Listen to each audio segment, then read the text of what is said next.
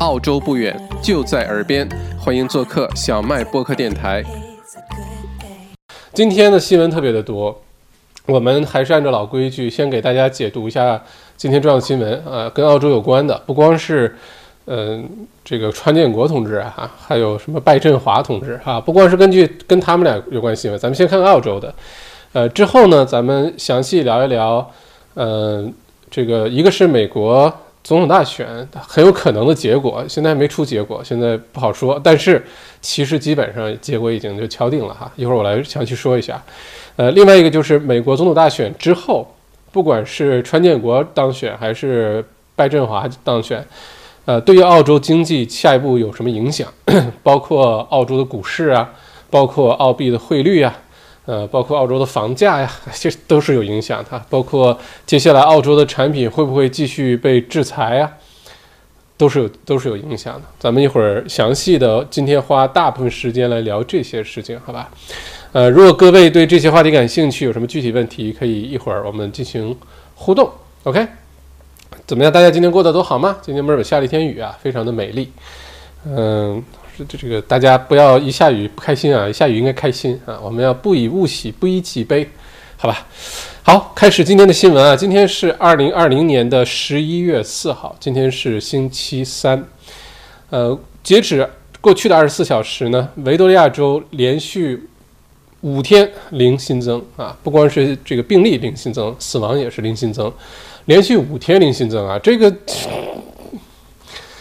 特别的厉害哈，基本上在维州，呃，我们虽然现在不能下结论说这个新冠状病毒在维州已经彻底被消灭了，这个结论下的有点早，但是呢，呃，非常这个令人放心的，可以肯定的说，在维多利亚州，新冠状病毒已经得到了非常有效的控制，已经大家完全不用担心了。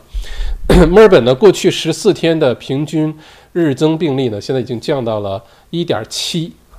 那其实接跟零就很接近了，一直这样坚持下去的话，就会非常接近零。尽管数据喜人呢，但维州的卫生部警告说呢，本地仍有可能存在没有被发现的病例啊。大家先不要就是盲目的开心，不戴口罩的到处出去，对吧？逮谁亲谁，这不要哈。呃，并提醒呢公众保持警惕。今天的疫情发布会呢是在瓦尔比墨尔本西西区啊，瓦尔比的动物园。的狮子笼笼子前面举行的哈，然后州长也现身了，呃，看上去呢精神非常好啊，这休息了几天，心情也不错。这州长也算熬出头了，前一段时间直接被骂的不行了。其实有的时候看看州长挺心疼的，嗯，哎呀，疫情这段时间顶着巨大的压力，各个方面的，从联邦政府的，从其他州的，从人民的，从反正各个角度的吧。能够咬牙一直坚持，现在反正疫情得到有效控制了哈，得到各方面的表扬，大家就没什么话说了。呃，但前一段时间真的是什么难听的话也都被也都给说出来了哈，不容易不容易。嗯，这是墨尔本，我们再看一下新南威尔士州。新南威尔士州州长呢，这个是大的好消息哈。呃，新州州长呢今天宣布，十一月二十三号凌晨十二点零一分起，新南威尔士州将重新开放与维州的。边境，州长表示呢，根据风险计算以及新州卫生当局的建议呢，维州严格且长期的封锁，呃，或已在该州消除了新冠状病毒。他希望呢，两州边境重开，呃，这个定下日期呢，可以给人们以信心，去制定家庭和企业计划，预定假期与家人团聚。呃，州长呢也再次抨击了这新州州长啊，再次抨击了西澳和昆州政府的边境政策，呃，称其完全这个荒谬啊。这是新州的州长，维州州长呢，呃，表示说对重开州境呢，不好意思，花粉症，不好意思，花粉症，呃，维州的州长呢，对于这个呃重新开放边境呢，表示非常欢迎啊，呃，说呢。开放州境一定是存在风险的，我们也接受这一点。但是我们认为这一次是谨慎的风险，是一次可以计算出来的风险。我们有信心，卫生系统能够允许这样的风险发生。OK，这绝对是好消息啊。而且这个基本上，如果咱们直播间的呃朋友们、呃观众朋友们。就对吧？卖剑神这事儿早就说过吧。这个月底之前，维州和新州边境一定会开放。咱们上个月就说过这事儿了哈。你看，说到做到，对不对？所以大家应该多看我们的小麦独角兽哈。呃，基本上今年的预言都在实现着啊。嗯，这个是一个重大好消息，我看了一下，十一月二十三号呢是个星期一，呃，我估计那天晚上就很多墨尔本的朋友们开车就到了这个维州和新州的边界啊，然后那边十二点一过，咔，你就开车可以去悉尼了。呃，可以去悉尼的话，那这事儿就太开心了哈。呃，墨尔本人能去悉尼，悉尼人能来墨尔本。那悉尼的话呢，呃，各种好吃的，而且以后咱们有机会详细聊这事儿啊，看大家感不感兴趣。就是悉尼和墨尔本的美食相对比，就是各个国家的美食相对比，然后我的一些感受，因为没少没少去研究这事儿哈。那对于咱们墨尔本的华人朋友来说，其实悉尼的。华人餐、唐餐，我我个人认为啊，要比墨尔本要领先一大块。呃，其他国家的餐可能还可以，就是什么什么希腊的、什么法国的、德国的、什么南美的，其实就差不多，悉尼、墨尔本差不多。但是你要说中餐的话，悉尼绝对是甩墨尔本一条街啊！虽然我是非常热爱墨尔本这个城市，老墨尔本市民了啊，但不得不说，悉尼的中餐真的是要比。墨尔本更加地道，这些年墨尔本已经好很多了哈。但是，在我眼里，悉尼的中餐真的是啊，大家可以去悉尼吃吃正宗的兰州拉面、天津煎饼果子、狗不理包子、广东早茶。哎呦！呃，当然了，这个日期的制，不好意思咽点口水啊。这个日期的制定呢，其实也很有策略性啊。十一月二十三号呢，正好离现在还有差不多两个半星期的时间。那如果不好意思。如果这段时间呢，维州的疫情有些反复的话呢，那到时候新州州长呢也可以临时变卦啊，这也没有人会怪他。但是提前公布之后呢，这点特别好，因为呃很多东西要提前需要去做准备啊，不不光是简单到像我们老百姓，你去新州，你总要订个酒店啊，订个 Airbnb 啊，你要有个住处对吧？或者提前订个机票什么的，这是一方面。另外一方面呢，就是航空公司啊、机场这些都是要提前做准备的。所以在这种情况下呢，他提前宣布出来，像今天 Qantas 和 Virgin 就特开心啊，这个对这个大大的点赞。那当然了，大家要知道，这个悉尼和墨尔本这个航这个航空的通道的航班啊，是世界第二繁忙的通道啊，非常忙。第一忙的应该是北京到上海啊，全世界范围内哈。所以悉尼到墨尔本呢，呃，很厉害。每一天原来忙的时候，每一天悉尼和墨尔本。之间往返的航班数就有一百次，每天啊，你不要小看澳洲这点人，悉尼、墨尔本没有航空的通道非常忙，这是为什么一直呢？悉尼、墨尔本之间没有高铁啊？说了都这么多年，因为这里面要动的奶酪太多了，所以呢，其实非常 make sense 的是悉尼、墨尔本建个高铁，对吧？按照国内成熟的技术和速度来看，你悉尼、墨尔本，呃差不多。九百多公里，八八九百公里的这个距离，修一条高铁的话，两三个小时到了啊！你去赶飞机是在天上就一个多小时，那你要先到机场吧？你到机场还得 check in，对吧？你还得进去，进去之后坐飞机还再晚点点。你要坐 Tiger 的话，然后到了悉尼你还得出来，还得找车，还得什么？其实悉尼墨尔本一直是缺一条高铁的，为什么没建呢？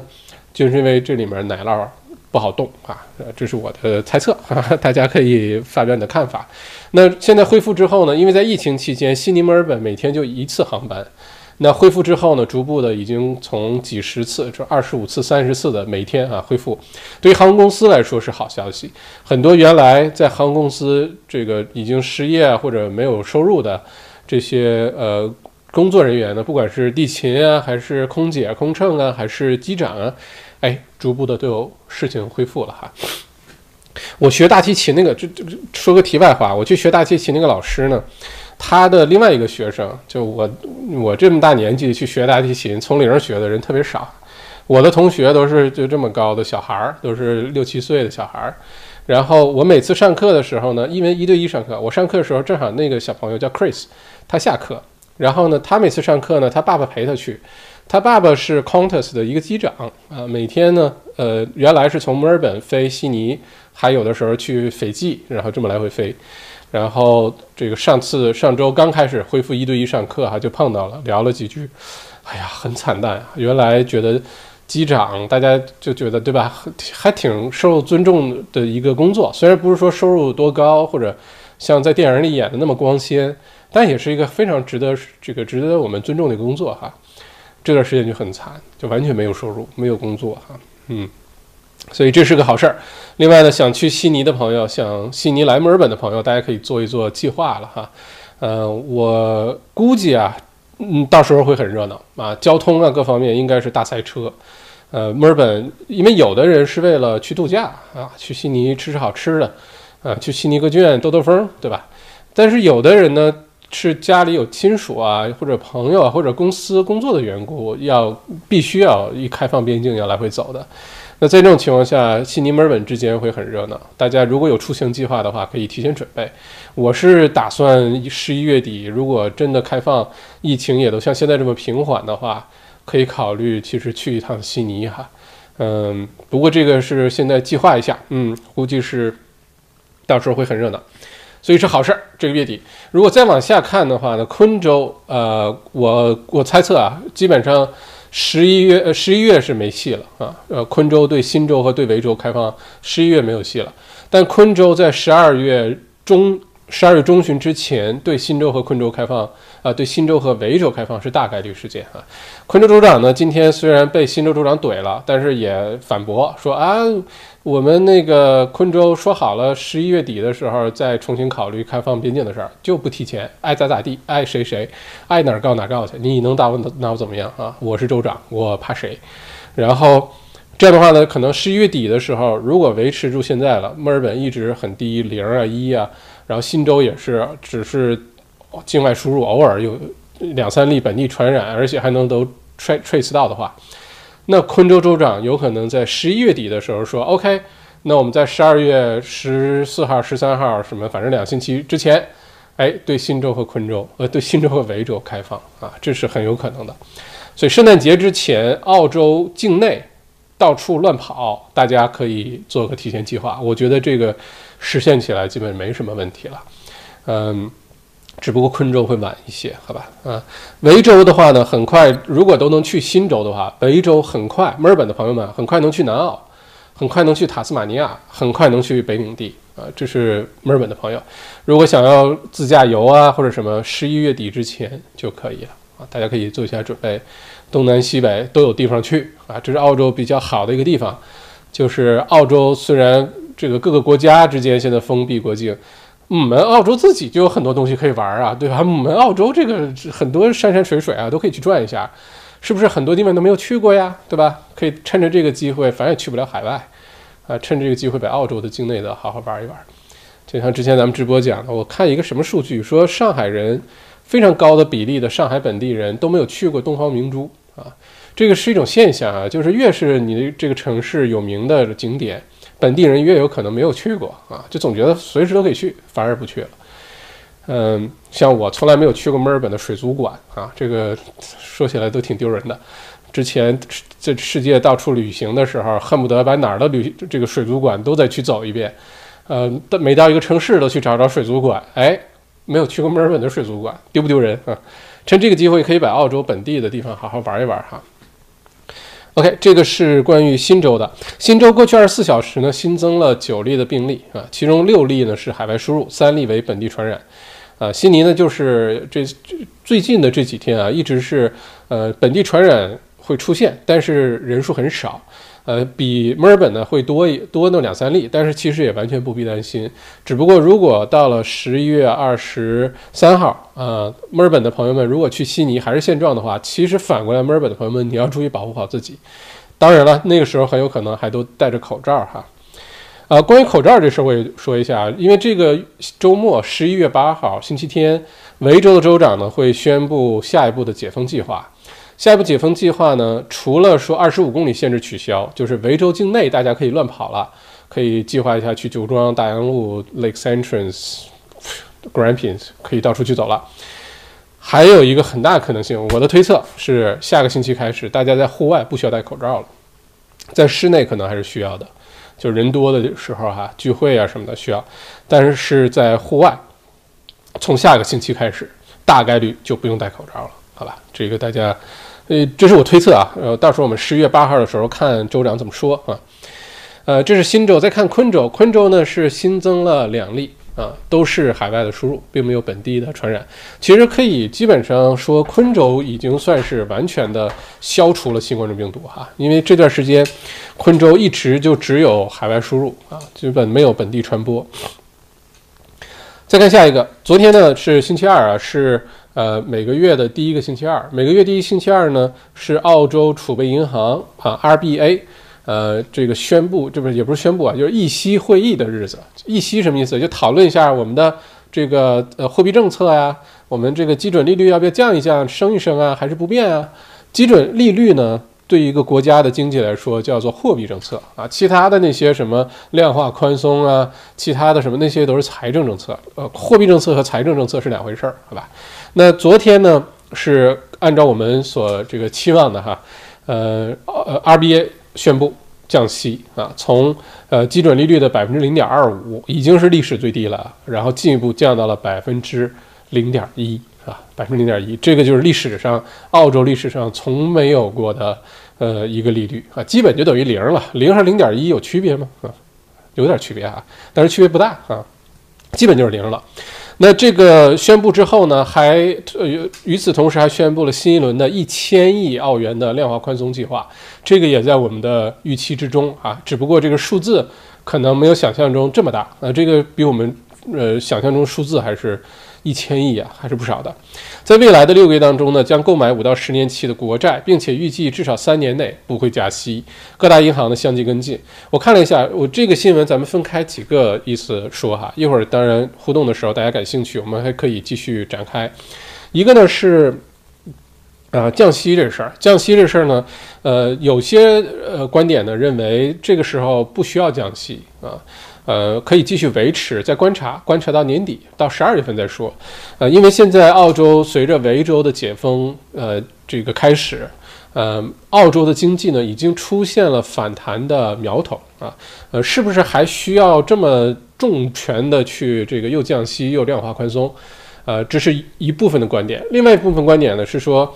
呃，虽然说现在澳洲经济有好转的迹象，但是前面的阻碍还是非常多的。那为了确保澳洲在接下来的这一两年之内吧，啊，能够呃获得很多的竞争优势啊，呃，并且充分享受疫情提前结束，然后呃，这个一直到疫苗之前，澳洲经济的各种红利啊，如果能够确保这个事儿的话呢，那有必要现在就使多有多大劲儿使多大劲儿。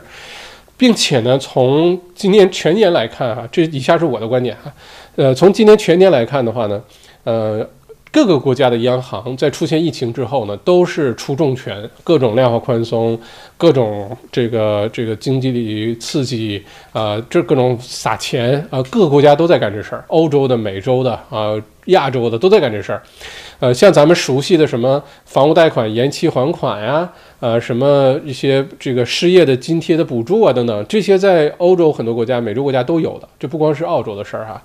那在这种情况下的话呢，呃，相比较而言，澳洲储备银行 RBA 跟其他国家的央行相比，那做的是就是真的是呃，那就怎么说，寒鸦比鸾凤，野马比麒麟啊。这个 RBA 做的是非常的少的啊，它这个能做的事情很多，但它没有做。呃，好消息就是它可以把之前攒下来的弹药在接下来这段时间用上。那现在 RBA 就出手了。虽然这一千亿澳元的这个呃新一轮的量化宽松，跟之前澳洲的一些量化宽松，或者我们听上去觉得很多哈，但是跟其他国家的央行相比，这个比例、人口比例、经济比例，一千亿也不多啊。这个是不是能实现它的目标？呃，最重要一个目标其实就是降低澳币的汇率啊。这个咱们星期一的直播的时候有详细讲过这事儿啊。为什么要量化宽松？是澳洲储备银行 RBA 希望能够把澳币汇率降下去啊。如果你要想听一下为什么 RBA 要干这事儿，RBA 为什么要降低澳币汇率？澳币汇率降低对澳洲经济为什么有好处？你可以听一下我们星期一十一月二号那天晚上的直播，有详细展开讲这段，好吧？嗯。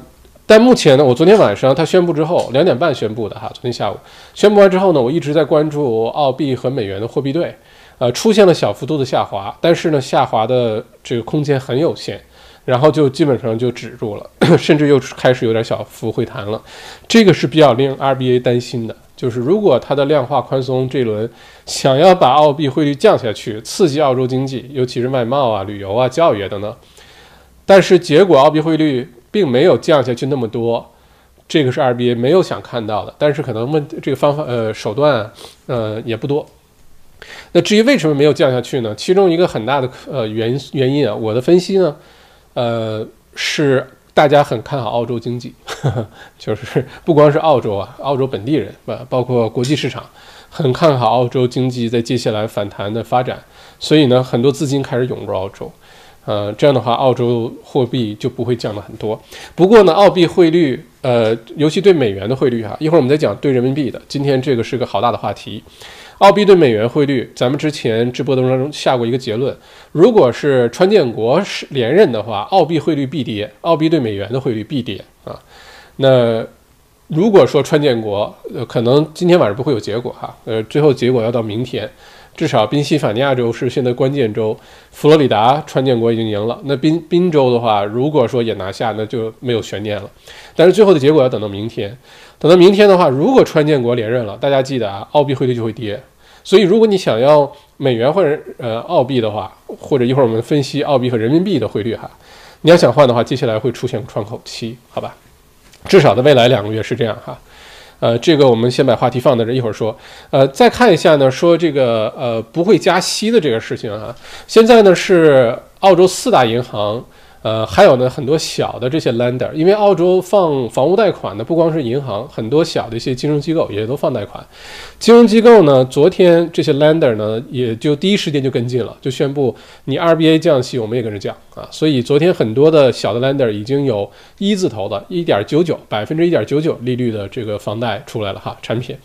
那今天呢，四大银行除了 ANZ 澳新银行以外，其他的三家 CBA。呃，NAB 和 Westpac 都已经宣布推出了自己的降息，啊，这里呢不光是房房屋贷款的降息哈，房屋贷款现在基本就是一点九九、一点九八啊，大家都能看到，呃，四年的固定利率啊，这个简直是难以想象，你买个房子利率才百分之二，一百万一年才还两万块钱的利息，两万块钱利息咱们算一下是如果除以，嗯，哎，计算器。OK，如果一年你你买了一个一百万的房子，只还利息的话呢，一年还两万，对吧？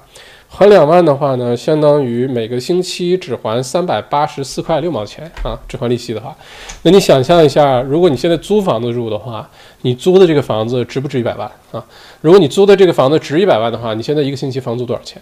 好吧？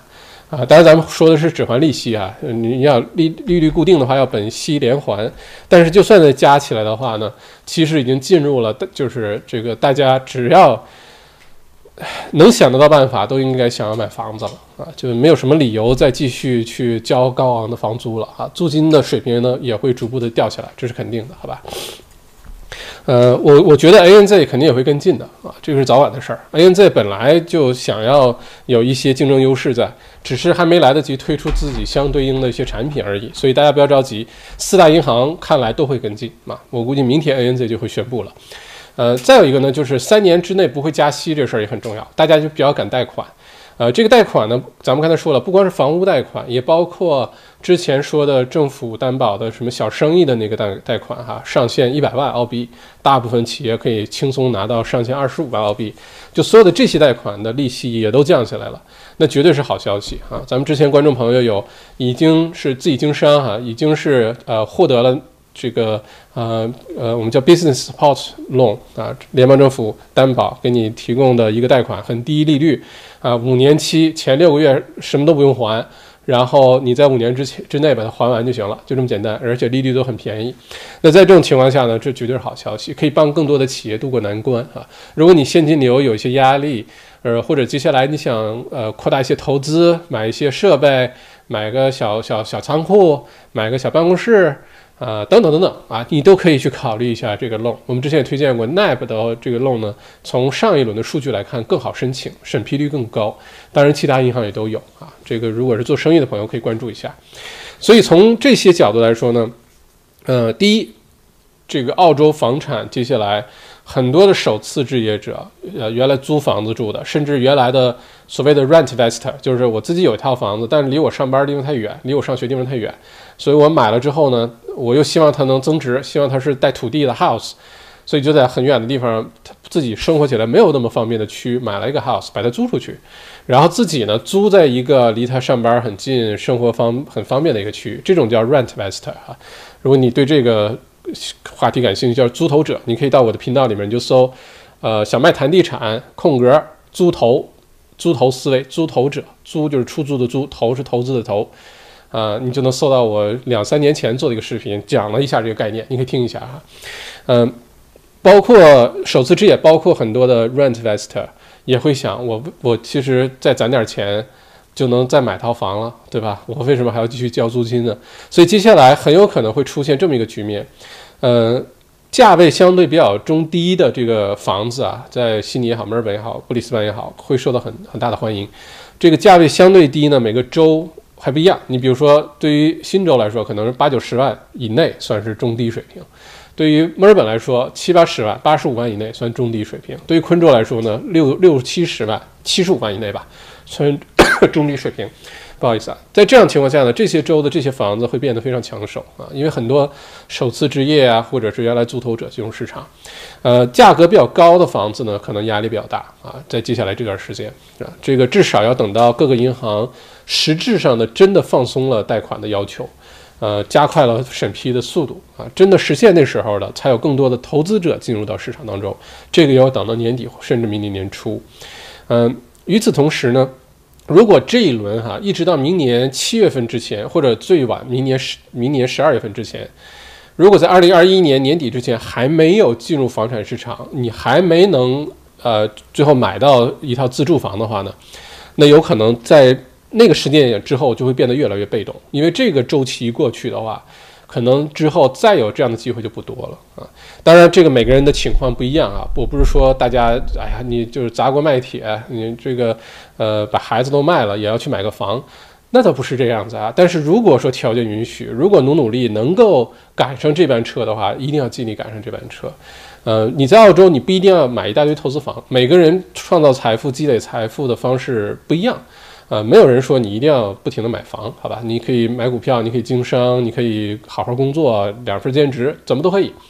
但是至少至少呢，有一个比较稳妥的在澳洲的一个策略啊，就是你至少要有自住房啊，你把自住房要买了，把它供，甚至你说我不买投资房，那你把自住房最短时间内把贷款还完它，那这也是个很好的策略。那如果是你在澳洲想买，当然在在澳洲还有另外一个。特别基本的一个赚钱的方法，就谁都能学会，也不需要你多聪明，就是需要耐心。干嘛呢？一方面呢，你要赚这个现金流，你有份好工作啊，你有兼职啊，你经商啊，你不管干嘛吧，反正你要有好的现金流。有了现金流，不停的买 blue chip 的房产啊。什么叫 blue chip 的房产呢？不光是民宅，也可以是其他的 commercial industrial 都可以，但必须是好房子，不能什么东西都买。你说我有十套房，全是 city 的一房公寓，那没有任何意义。你 blue chip property，比如说你买 residential，你都买那些比较好的区啊，人口增长快的区域啊，都是 house 啊，都有 land，或者是都是很好位置的 townhouse 啊，等等，这都是可以算 blue chip properties。而且不光是在什么悉尼、墨尔本，你也可以去布里斯班啊等等看一看。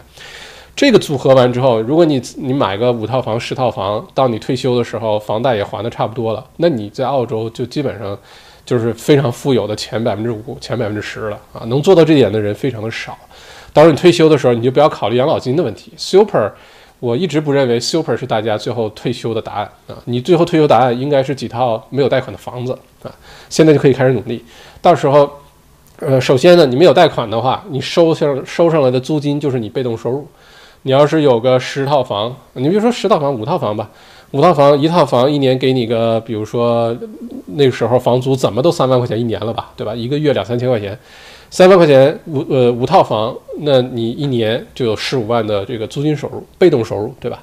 呃，你也不需要还房贷，也不需要干嘛，是不是挺好？然后如果是你需要做点什么，比如说你去旅游啊，或者你想买个呃限量版的法拉利啊，哎，你卖套房就完了，一套房的时候一套房随随便便可能都一百多万。对吧？都是现金，你就可可以用很多，或者周游世界一下。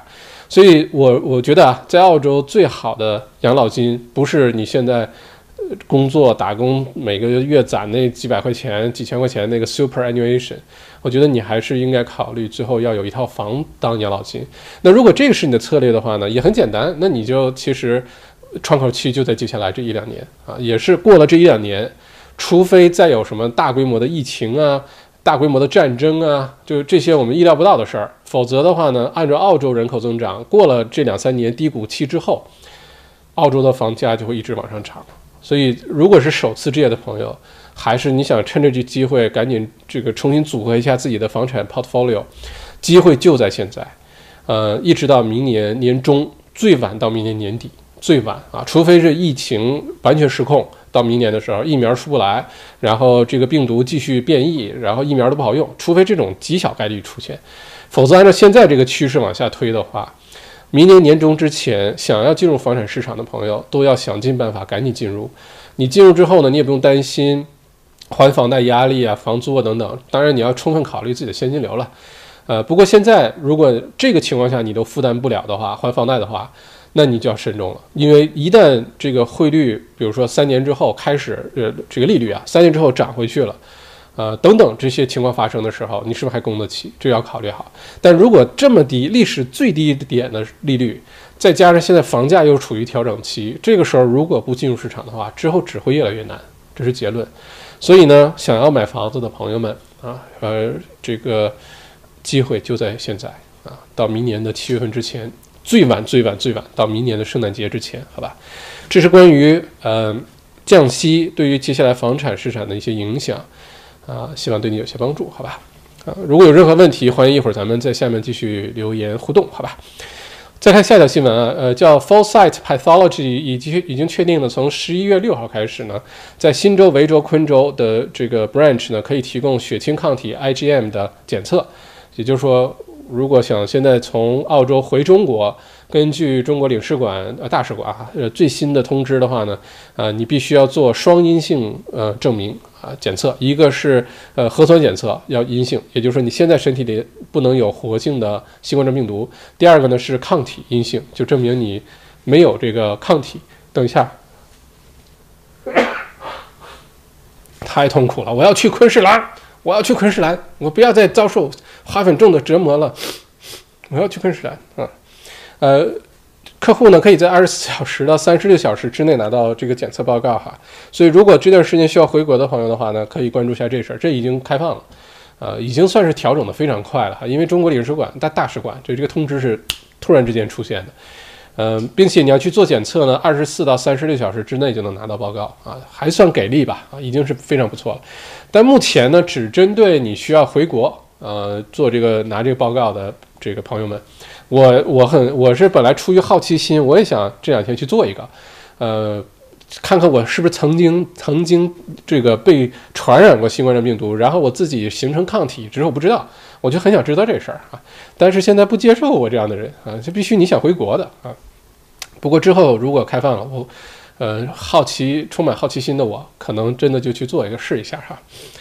再看下一个，呃，关于今天美国总统大选的哈，这个到目前为止啊，咱们这个节目是十一月四号美呃澳洲东部标准时间二十点三十八分，截止到现在的话呢，现在这个大选美国大选拜拜拜振华和川建国。也是焦灼的状态，还没有出结果哈。现在基本上从趋势来分析的话呢，呃，应该算是川建国获胜的概率非常的大啊。嗯，这个尤其到明天，宾夕法尼亚州是大州，宾夕法尼亚州是一个决定的州啊。这个等这票统计出来，那其实就尘埃落定了哈。呃，但是呢，川建国已经发 Twitter 了啊，他刚才说呢，今天就要宣布这个。呃呃，提前宣布胜利，今天晚上就要 make a statement，嗯，发表一个演讲啊，是一个 big win，我们赢了，而且横扫全全美国哈。那虽然呢，选举前呢，拜振华呃民调呢是大幅领先于川建国，但是目前呢，呃，选川建国的这个来看啊，尤其佛罗里达被川建国拿下之后，那基本上这个。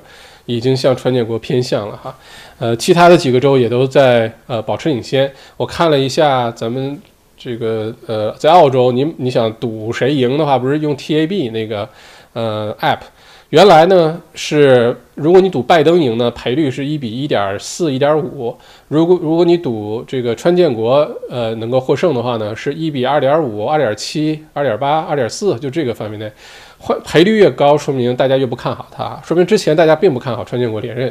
但是目前呢，整个逆转过来了啊！现在如果是拜登的话，是一比二点八、二点九。呃，川建国反而是一比二、一比三、一比四，完全逆转过来了啊！这是一个。另外一个呢，就是，呃，这个从现在的整个的势头来看啊，呃，确实川建国很有可能真的就连任了。如果真连任的话，KFK 就是对的。如果 KFK 是对的话，澳洲在二零三零年之前，呃，就大家应该都移民澳洲，因为二零三零年会发生世界第三次局部战争。呃，这是 KFK 说的，不是我说的。不过，如果川建国真的当选了，那 KFK 有可能真的是未来人啊，这是另外一个话题了哈。知道的朋友就点个赞，就知道我在说什么了哈。那也就说，我们还有十年和平的好日子过，十年之后就有可能又有一些纷纷纷扰了哈。OK，这就是今天主要的新闻。在我再给大家详细讲汇率啊，还有一会儿给大家讲讲蚂蚁金服的事情哈。在西方媒体、主流媒体眼中。呃，蚂蚁金服的事件意味着什么？一会儿咱们说这个事儿。我看看有没有什么重要的新闻给大家，确保不要落下哈。嗯，看一下，呃，我说一下，呃，这个，呃，如果川明天川建国当选哈，如果川建国连任的话，有几个事情会发生。第一是澳币汇率会走低，这咱们已经说了哈，澳币汇率对人民币会走低。第二个呢是。呃，美股就算是未来一两个月因为疫情的困扰不能马上反弹，美股明年肯定会大幅度反弹。呃，因为美国马上谁当选都会推出一个新一轮的经济刺激计划，而且这个呃可能力度很大啊，所以美股肯定上扬。很有可能从明天，如果明天美国总统大选的结果能出来的话，那就是明天；如果不能的话，就是后天。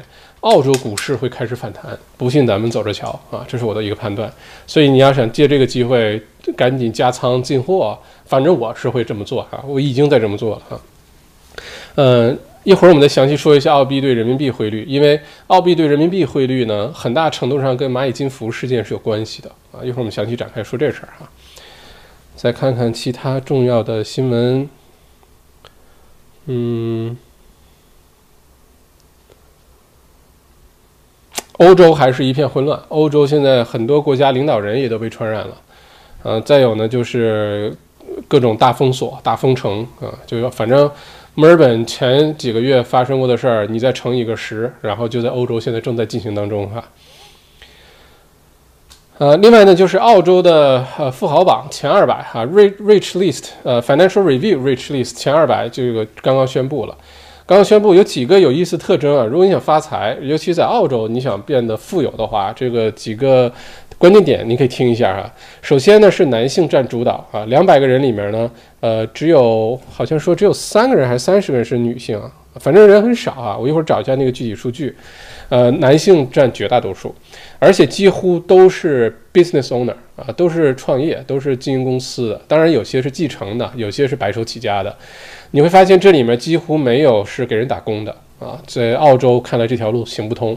呃，曾经呢，这个靠打工进了 Rich List 啊前二百的呢是 Macquarie Bank 麦考里银行，那是个投行啊，它的 CEO 算是一个打工皇帝了啊，但是很快又被踢出这个前二百的清单了。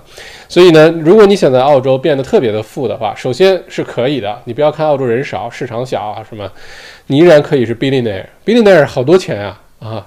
billionaire 一百个一百万啊，好多好多啊啊，这个也够花了哈，嗯，而且你是 billionaire，你还未必能就是排到前面去哈，你也得有几十个 billion 才行啊，呃，一个 billion 就十亿了啊，你就得几十亿上百亿澳币，你才能排到前面去啊，在这种情况下，在澳洲变得很富有，这是肯定可以的啊，很多人都在这么做，呃，但是如果你想在澳洲变得很富有的话，现在就告诉你了。基本上你要靠经商，你要靠创业，或者你有一个特别富有的。哎，各位各位，我回来了。刚才我的电脑自动关机了，不知道为什么。今天难道是特别特别的日子吗？啊，居然电脑都自动关机了啊！不好意思，我刚才消失了三十秒钟。我看一下声音是不是回啊回来了是吧？好，各位好，我又回来了啊！电脑重启了一遍。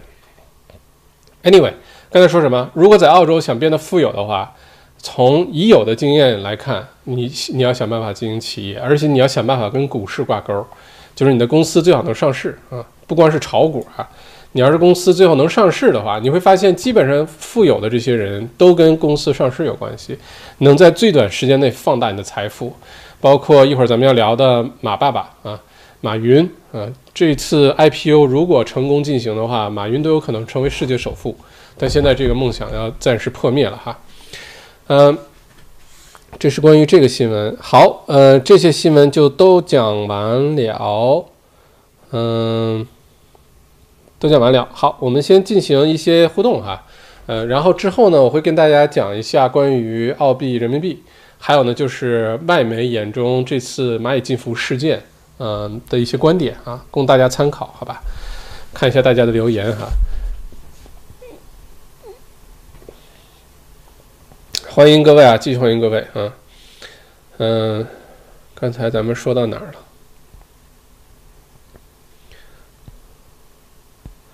李明轩说：“为什么麦校长嘴里常含口水？因为他对这片土地爱得深沉。”嗯，因为经常说好吃的，好吧？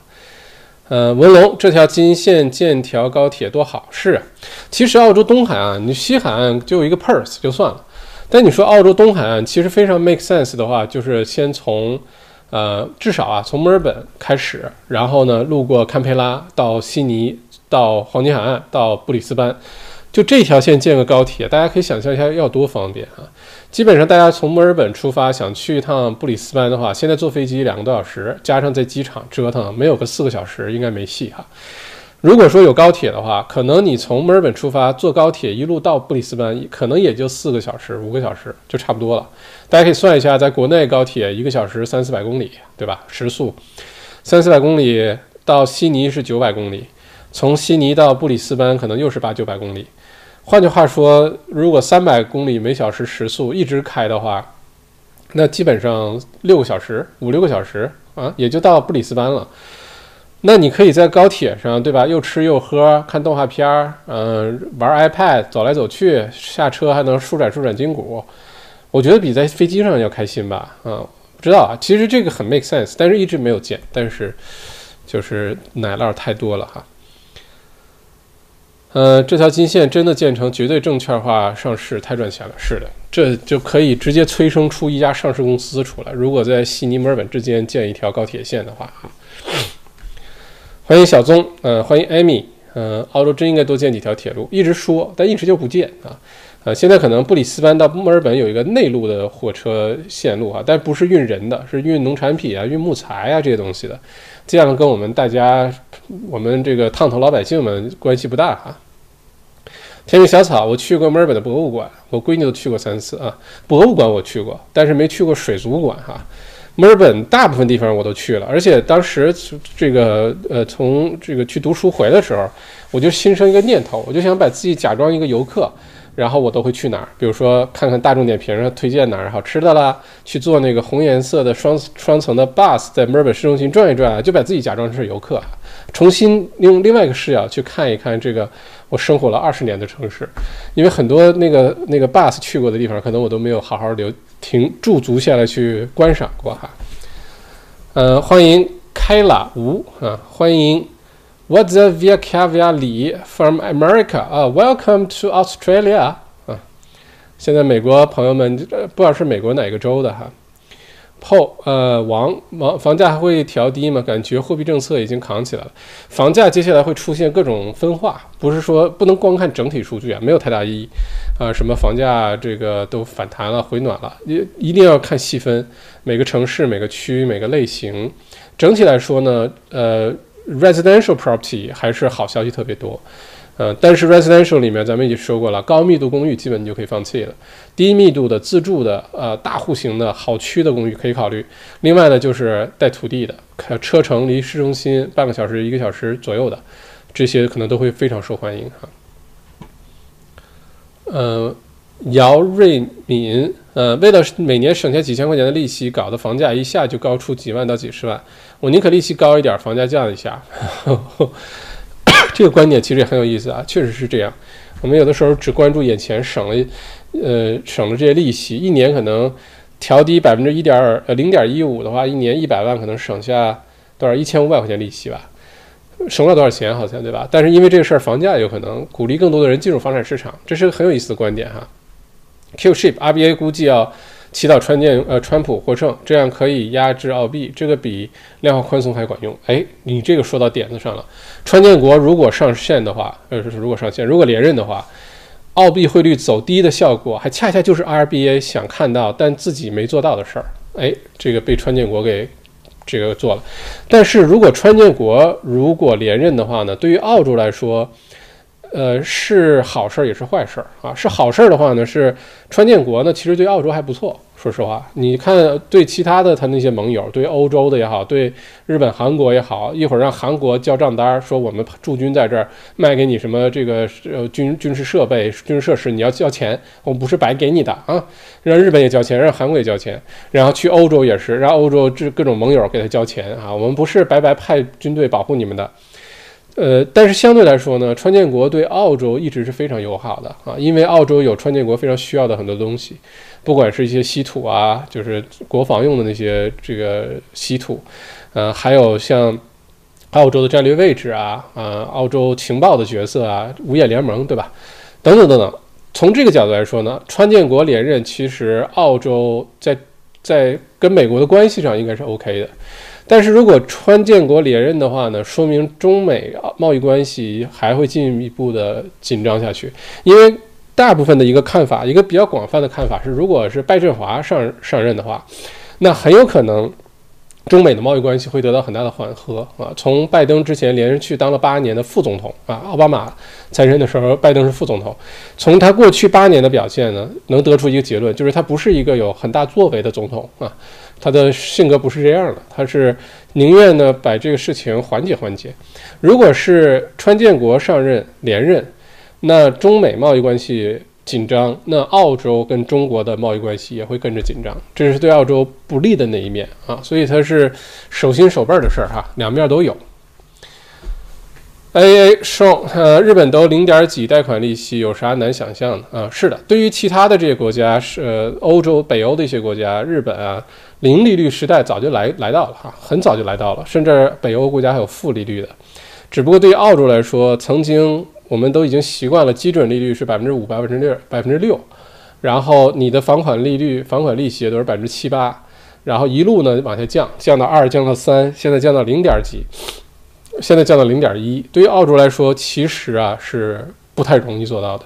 而且这么这么看来呢，澳洲很有可能也不会进入负利率时代啊。之前有一种观点是，澳洲也会像北欧的一些国家一样啊，进入负利率时代。呃，负利率时代就是理论上来说啊，你往银行存钱，银行不给你利息，但你要给银行钱。呃，另外呢，你从银行贷款呢，你不需要付利息给银行，银行付钱给你，谢谢你贷款，谢谢你贷款出去消费和投资。理论上来说是这样哈，这个已经。呃，在其他的很多的国家已经发生，其他的发达经济体已经有，但是对澳洲来说呢，从澳洲经济环境来说，和现在疫情控制的情况和之后反弹来说呢，澳洲进入负利率时代这种概率已经非常非常的小了。那零点一有可能就是澳洲历史最低点了，这是我的一个预测，咱们到时候看哈。我觉得澳洲都不会到零。现在看来，可能零点一就是我们能见到的澳洲的最低点。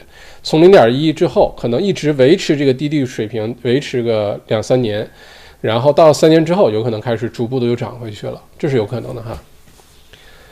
呃，姚瑞敏，利息还得是少了，贷的钱多了，房价高了，而且利息不会一直这么低，十年等过五六年，十年后利息慢慢涨起来就受不了了，贷款的基数太大，现在大家使劲做贷款，以后慢慢还吧。墨尔本房价未来十年内涨幅不会超过百分之二十，十年内保持现在这个价格就不错了。这个姚瑞敏我可能不太赞同啊，十年内房价涨不了百分之二十啊，这个我不太赞同。不用十年啊，这个等一旦人口增长恢复了，移民都回来了，有疫苗了，国境开放了，也就是三年到五年，你会发现澳洲这些首府城市，尤其是墨尔本，房价会开始出现大幅度的上升啊。这是我的一个判断哈，欢迎你反馈哈。Koi Sunagawa 啊，现在国际社会格局变化太快，也许出现黑天鹅事件影响房价。澳洲目前算是内循环嘛？这样房价真是吹泡泡吹起来了，不是真的价值啊。呃，目前来说，房价绝对是泡沫，就直接简单告诉你，现在的接下来的房价上涨，澳洲都是泡沫。全都是泡沫，呃，因为现在新移民没有没有在这儿啊，移民没有进来，留学生没有进来，临时来工作啊，是这个经商啊，呃，在这儿这个临时签证都没有进来，呃，什么时候会呢？可能要两年三年之后，澳洲人口恢复增长之后，那个时候是真的是因为人口增长啊，需求增加。但即使是在这种情况下呢，大家也可以留意一下，就是州与州之间的人口流动。因为有些人确实是离开了原来的地方，去了其他地方。比如说，咱们上次直播提到，呃，上个季度昆州是赢家哈，这个很多人都从其他悉尼、墨尔本、其他城市搬去昆州生活了，那也是有效人口增长。那在这种情况下呢，昆州的一些区、一个一些类型的房产价格就会上升啊，是这么一个逻辑，好吧？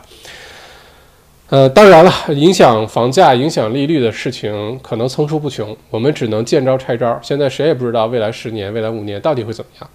万一打起来了呢？啊，Sandy W Blue Chip Property 啥意思啊？不是 Blue Cheap，呃，是不是便宜啊？是 Blue Chip 蓝筹，蓝筹 Blue Chip Properties 啊，我打在下面了哈。蓝筹的 Property 就是好的 Property，好的房产，优质的房产，不是所有的房子都叫房子的，好吧？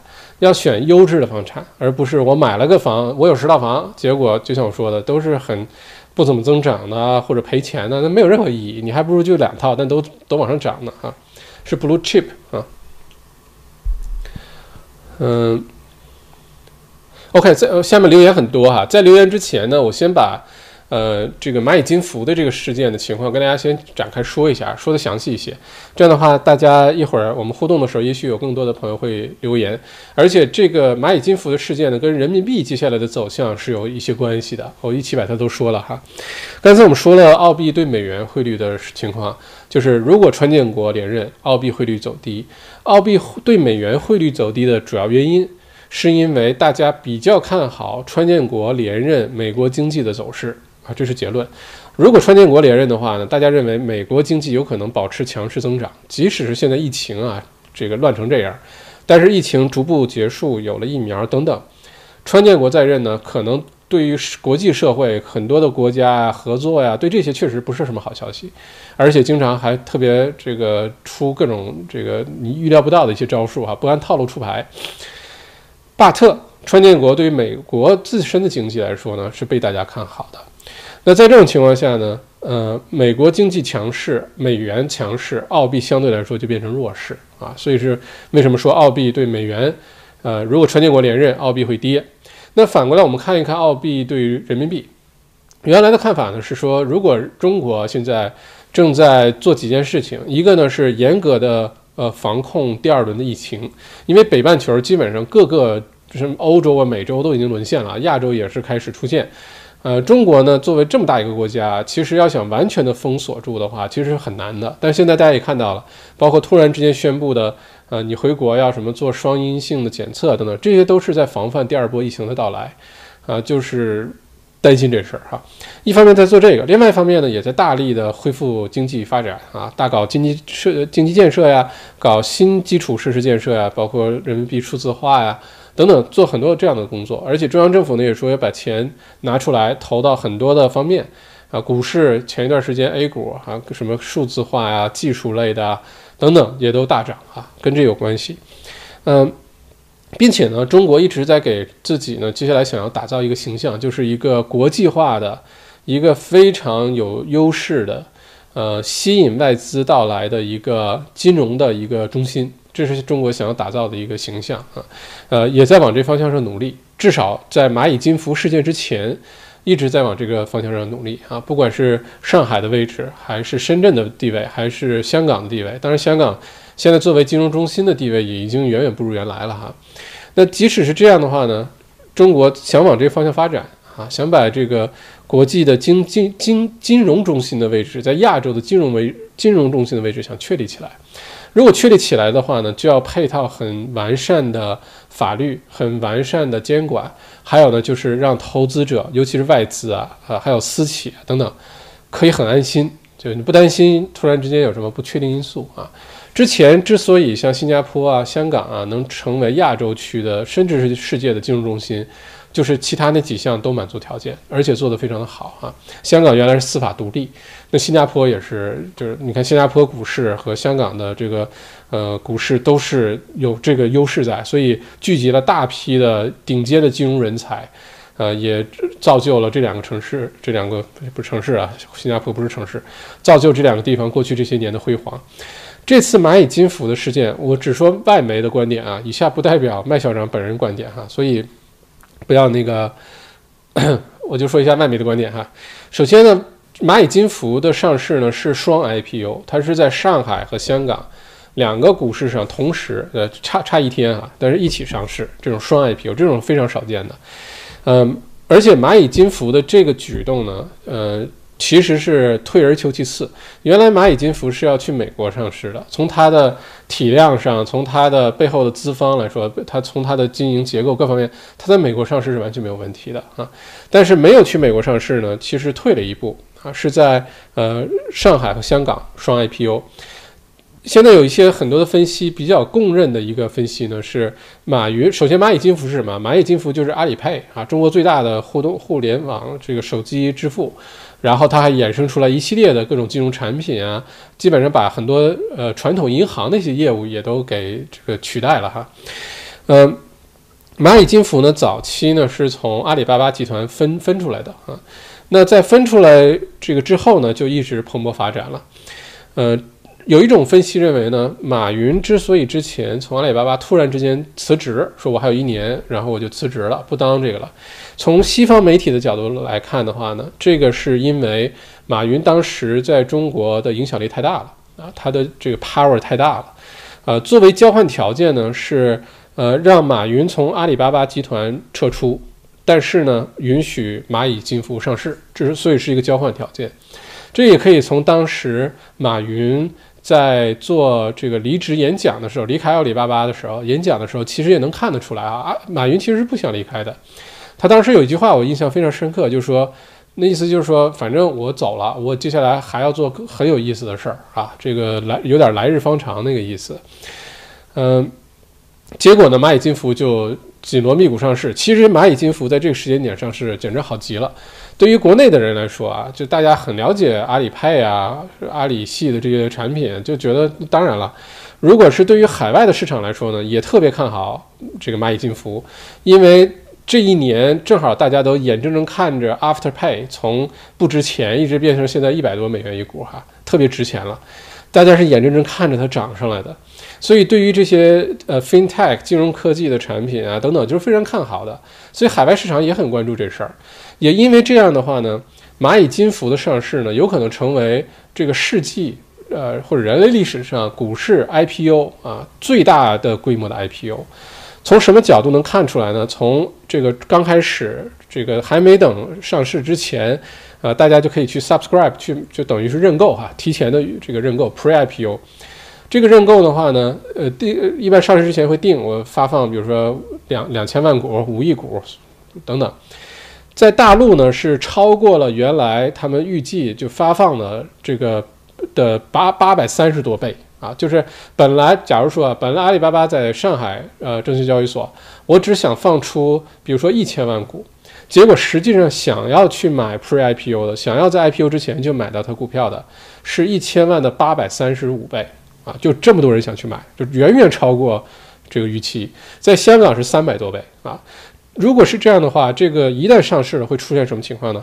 第一时间没有买到 IPO 之前的，没有抽奖啊或者摇号啊，这个轮到他们的，就会第一时间进入股市。这样的话呢，很有可能在上市第一天，这股价就上涨个百分之二三十、三五十、百分之一百都有可能啊，有可能到时候就涨停啊，这都有可能。所以如果是这样的话呢，蚂蚁金服很有可能，这个首先是人类历史上最大一次 IPO，并且如果它顺利上市的话。它背后的实际控股人马云同志，就真的有可能很快变成世界首富，这是很有可能的啊。但这次这个蚂蚁呃蚂蚁金服被四大这国内的监管机构、金融监管机构约谈的这事儿哈，呃，出现在蚂蚁金服上市前四十八小时，理由呢，不管是从呃新华社也好，还是从人民网啊等等这些发稿，理由呢是说，呃，要保护这个散户的利益啊，保护人民这个普通老百姓的利益。当然。这个其实明眼人，包括西方媒体的看法，就觉得这就是其实是在找一个理由。如果你真是考虑这个的话，第一，你不应该在是都已经到了快上市前四十八小时才做这事儿，应该早早就开始做这事儿了。再有一个呢，发生这件事情，大家可能都已经看了很多朋友圈了哈，就是马云呢，呃，就前些日子在一个上海召开的一个国际性的这个金融峰会上，呃，发表了一些。他的看法啊，就抨击了中国银行系统的一些问题，呃，老旧啊等等。呃，当时呢，可是各种这个大咖都在场啊，除了中国人民银行的现任行长，还有上一任的行长，啊，还有像王岐山啊，还有像呃这个呃桥水基金的，一说到桥水基金就想到我们的股票投资课，桥水基金的这个呃呃中文名叫什么来着？达。达里，英文名啊，Dayreal，忘了中文名叫什么了哈。呃，这些大咖，国际上的这些金融大咖，当时都在现场。马云在发表这些话的时候，说完之后回来，结果就开始约谈了，然后就开始这些举动了。达乔里奥是吗？达里奥，达里奥，中文忘了叫什么名了。Anyway，所以大家就觉得这不是一个巧合，不是说在这个时候突然之间监管机构发现说我要。我要这个保护呃普通老百姓的利益，然后我才开始这个要改变监管的环境，改变监管的一些条件，然后要求你资金注入更比例更高，要求你这个借贷的难这个门槛更高等等，按照传统银行的这些来要求你，就以这个为理由啊哈，现在就所所谓暂缓，但是确实是现在就停下来了，而且呃蚂蚁金服呢已经在安排退款了。就是之前你如果已经认购了，呃，这些散户呃有可能开始退款。如果退款的话呢，这个 IPO 可能就彻底就失败了啊。也许也能继续进行啊，没有说完全不让，现在还没有说这个。但是继续进行下去的阻碍可能很多啊。雷达里奥对，Ray Dalio 对，谢谢啊，谢谢，谢谢 Robin 啊，雷达里奥啊，桥水基金的掌门人哈。我们有个茶水基金啊掌门人在这儿，是我们的茶水基金哈。呃，Anyway，嗯。这个是整个情事情发展到现在哈，现在并没有说有结论了，说一定不让你蚂蚁上市，或者是允许你蚂蚁上市，没有。现在来看的话呢，下一步可能怎么都要等到美国总统大选结束，因为蚂蚁金服背后的很大的一些资方也来自于美国，来自于华尔街，所以这事儿跟美国大选是有关系的啊，没有那么简单。这是一方面，再有一个呢是蚂蚁金服背后呢也有很多的国内的一些利益集团啊，不光是说你几大监管，这也是一个角力的过程，一个角逐的过程。我的看法呢是蚂蚁金服很有可能还会上市的，只不过呢中间出现了一些阻碍。不过这是另外一个事儿啊，这只是我的一个推测和给大家简单介绍一下这个事情的背后的背景。那西方媒体现在对待蚂蚁金服的看法是这样子的，首先呢是这件事情呢。超乎大家的想象，就是认为这个很难想象，说一家企业准备 IPO，还有最后四十八小时，然后这个国家的呃政府部门、监管机构出面就把它给直接给叫停了。这么做的话呢，给大家传递一个信号，就是说你可以是中国首富，你甚至可以接下来是世界首富，但是你要知道谁是说话，谁是扛把子，谁是砸飞人啊，谁是。谁是说了算的？谁是老大？你要知道，这其实就在给马云，对吧？嗯，这是第一个。呃，另外一个呢，就是大家会想哈，如果说马云作为中国现在最著名的企业家，而且呢，在世界舞台上的马云也是有一席之地的，毕竟马云是。呃，去随着国家领导人一起出访美国，跟川普还这个私私下会面的这这么一个企业家，而且在世界什么联合国啊也有一个一个职位，对吧？所以马云在国际这个舞台上呢是有一相当大的影响力的。很多人一说到 Jack 马，Jack 马，除了 Jack Jackie 陈就是 Jack 马了啊，他很多人都认识他。那这样这个举动一出呢，会让大家知道说，如果在中国这么有影响力的企业家都会出现这种问题的话。其实从另外一个角度，对于西方媒体来说，很打击外资，很打击很多的投资者，很打击很多的企业家，就是这个安心程度。我接下来在中国如果去投资，去继续这个呃这个做一些事情的话，会不会有这种突然之间你完全意想不到的情况发生？然后最后你就没有办法胳膊拧不动大腿，呃。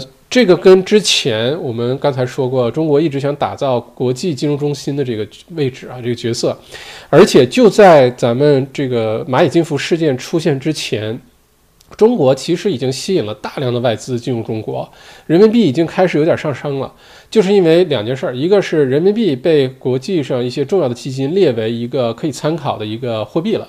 再有一个呢，就是大家看好接下来中国 A 股，看好中国接下来政府调控的整个的这个经济的走势，所以呢，呃，一些利好的条件，一些利好信息呢，海外很多的资金其实已已经在进入中国了，已经在进入中国了哈。如果进入中国的话呢，人民币汇率就会变强势，人民币对澳币就变成澳币弱，人民币强，这是之前的方式。但因为这件事情发生呢，西方媒体普遍的认为就是突然之间不放心了。不管是钱放到大陆还是钱放到香港，都担心会突然之间出现一些所谓的政策调整啊，监管政策我们新新的一些这个调整啊，然后居然让世界世纪第一大 IPO 变成世纪第一大惊喜啊，意不意外？惊惊喜？如果这都能发生的话，那对于那些不太知名的企业家、不太知名的企业投资者、基金啊等等机构啊等等。那出现这种问题的概率是不是会更大啊？这个是西方媒体现在引发的一个最重要的一个讨论，就是这个这个现象引发出来背后，你还能不能放心的再去这个去投资啊？去把外外资再引入到中国去？这是现在给西方打了一个好大好大一个问号。这件事情引发出来的深远意义非常的重大，所以从这个角度来说呢，当然也有各种其他的结论哈，说这个。啊，担心如果说现在上市很多人民币变成呃香港股市的这个蚂蚁金服的股票，然后变成美元，然后外资流这个流出去啊，等等等等，外汇流出去，各种各样的说法现在都有哈。不管怎么样，但现在的整体的一个看法就是，中国现在出现这个情况，蚂蚁金服事件出现了之后，结论会是什么呢？我的猜测是蚂蚁金服可能还会再继续上市啊，这时间啊，或者是妥协啊等等，呃，毕竟已经走到这一步了，对吧？嗯，而且这个是一之前已经谈好的一个 deal，就是说我撤出阿里巴巴，但是你让我蚂蚁金服上市，这是之前已经谈好的一个想法。所以蚂蚁金服下一步很有可能还会进行，只是变成另外一个版本了。还会不会是一个这么大、这么成功的 IPO 就很难说了。另外一个呢，是我认为蚂蚁金服依然可以上市的主要原因，就是中国如果想继续树立自己这个全球金融中心很安全、很规范。呃，很让人放心的这么一个投资环境的话，他就不能把蚂蚁金服直接摁死。如果把蚂蚁金服直接摁死的话，这个违反现在中国想要发展的这个方向啊，违反现在这个国策，那海外资金就肯定不敢进去了。你本国的企业家都这样了。本国这么大企业都这样了，那我们在外外面的和尚，我怎么进去啊？对吧？这不分分钟连蚂蚁都不如，对吧？就会出现这种情况。这个是现在整个西方媒体对蚂蚁金服事件的现在的看法。当然，这件事情也在发酵。我估计啊，在美国大选总统总统结这个结果出来之前，蚂蚁金服是呃这个事情不会有太明显的进展。美国总统最后是谁？尘埃落定了。蚂蚁金服就会有下一步的进展，这是我的看法，好吧？所以关于人民币这事儿的话呢，按照原来的路径的话，如果外资很看好中国的环境，很看好中国经济，人民币走强，澳币就会走弱，那澳币就变成对人民币也弱，对美元也弱，澳币汇率就比较低。澳币汇率低的话呢，对于想用美元换澳币或者用人民币换澳币的朋友们来说，就是好消息。呃，而且呢，澳币汇率低，咱们说了，对澳洲经济的发展很有好处啊。如果你是用澳币去买海外东西、去旅游什么的，那不合算。但是对澳币经济来说是好事儿啊，你可以在澳洲多赚点澳币，然后，对吧？你再到外面去花也行。如果接下来大家这个蚂蚁金服事件如果处理的不够那个的话，那如果外资现在就暂缓进入中国的脚步的话呢，人民币反而有可能走弱啊。如果人民币走弱，到时候就看是。它人民币弱还是澳币弱啊？还是相对一起弱？一起弱就汇率不怎么变。如果其中有一个弱的比较明显的话，汇率就会发生变化，好吧？但我依然坚持认为呢，至至少今年年底之前啊，澳币汇率走弱，对人民币也是，对澳币也是，这是我的看法。到明年的话，明年到时候咱们小麦独角兽再给大家预测，好吧？到明年呢，澳币是有理由开始逐步的回升的，这是有的，但是要可能要等到明年年中之后，澳币汇率可能还会开始回升，在这之前，澳币汇率都是下降的压力比较大啊。这是关于汇率的哈。再看一下大家的嗯留言哈，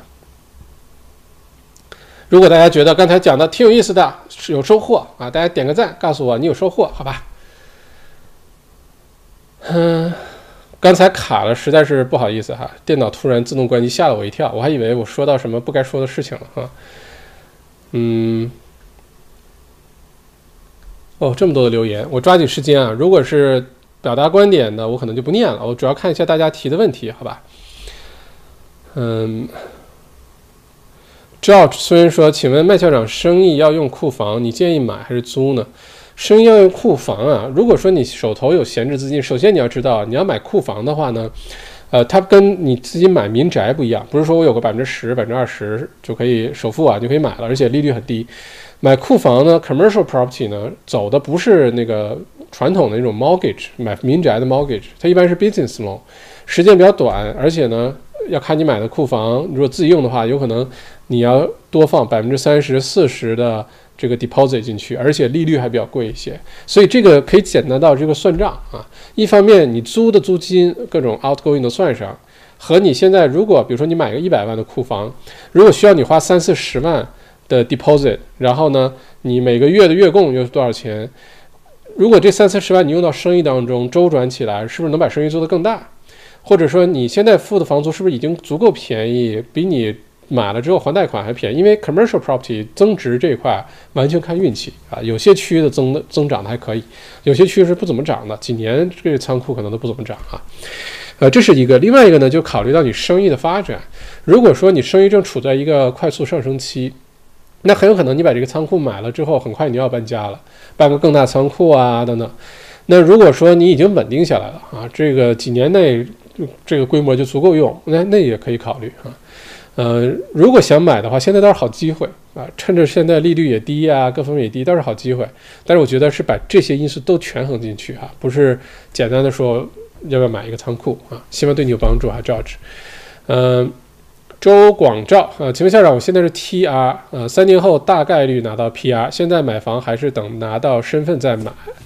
嗯，好问题哈。如果你现在买的话呢，首先有海外印花税，呃，但是如果你错过这三年呢，三年你可以问自己这么一个问题啊，就这三年，首先你是不是要自己有个住的地方？如果有住的地方，这三年是不是省省三年租金好几万块钱？这是第一个。第二个呢，就是其实是在打赌。就是说，你现在以 T.R 身份买了一套房，你要交海外投资者印花税，对吧？百分之多少？八八点五，看你在哪儿哈。嗯，如果说这三年能把这个首次这个额外印花税涨回来的话，那你就值了，因为你的租金还省了好几万块钱呢，对吧？所以你要是问我的话，如果是我的话，我很有可能会选择不要等。如果你三年之后才能拿 P.R 的话，那现在趁着现在这个窗口期，选一个自己喜欢的房子，就是安安心心住进去。你就假装没有那百分之八点八、八点五的海外印花税，然后三年之后拿到 PR 再说。我觉得这个如果是我的话，我肯定会这么做这个决定的哈。杨瑞民，呃，现在房价泡沫太大，政府、房产中介、媒体都在鼓励大家买房，鼓吹房价要涨，这样才会有人买，房价才不会跌。如果是要买自住房，房价高点就高点；如果投资房，就要小心被套进去。房价未来十年不会再大涨。除非可以长期投资十五到二十年，也许会有翻一番的可能。杨瑞敏，我我不知道是不是从事，好像是新的观众是吧？好像之前没有看你留言过。呃，你可以把你的一些观点、理由啊、数据啊，可以摆出来哈。你我看到你的观点了，现在就是你认为澳洲未来十年都不会怎么涨了。你的理论是什么啊？有没有我们可以展开探讨啊？我也希望听到很多不同的声音，啊，是不是有什么我忽视的地方？但你要问我的话呢？现在澳洲房价有没有泡沫？肯定有。澳洲房价过去这些年一直有泡沫啊，只不过呢，人口一直增长，这泡沫一直不破。那现在进入一个调整期，如果疫情之后澳洲率先进入这个经济复苏，有了疫苗，然后人口恢复增长。没有什么理由，澳洲这几大首府城市在两三年之后房价还不涨了。所以，如果我们说一个十年的周期的话，除非有炸弹啊，什么这个打架、打仗啦，什么新的 Covid twenty two 啊，什么这种我们都不算啊。按照现在这个情况来看，正常的情况下，澳洲房价两三年之后就会出现明显的大幅度的房上涨啊，这是我的判断。十年内上涨是肯定的啊，不用等十年啊。当然也欢迎你的一些你的理论依据、数据啊，你的看法，好吧？Savannah 宋很好奇这周的轻拍率啊，悉尼这几周房价已经上火箭了，嗯。我估计这个周末的清拍率，悉尼、墨尔本应该都很高啊！大家看清拍率的话，清拍卖清空率哈，呃，大家一定要看，至少看两个数据，一个是拍卖清空率百分之七十多、八十，另外一个你要看参加拍卖的数量啊。如果参加拍卖数量房屋数很少的话，就没有任何意义。呃，至少七八百套，呃，每个城市啊，至少至少七八百套，往年这个时候都七八百套往上，甚至一个星期一千多套都很正常。所以之前墨尔本一个星期几十套，拍卖清空率百分之七十，这种一点意义都没有啊！这一定要等到拍卖清空率、参加拍卖的房屋数量也上去了才有意义。我估计这个周末会非常热闹，非常火爆。嗯，也不是公众假期，天气也好了，墨尔本也逐步解封了。呃，下个星期墨尔本有可能比这周还好啊，因为这周。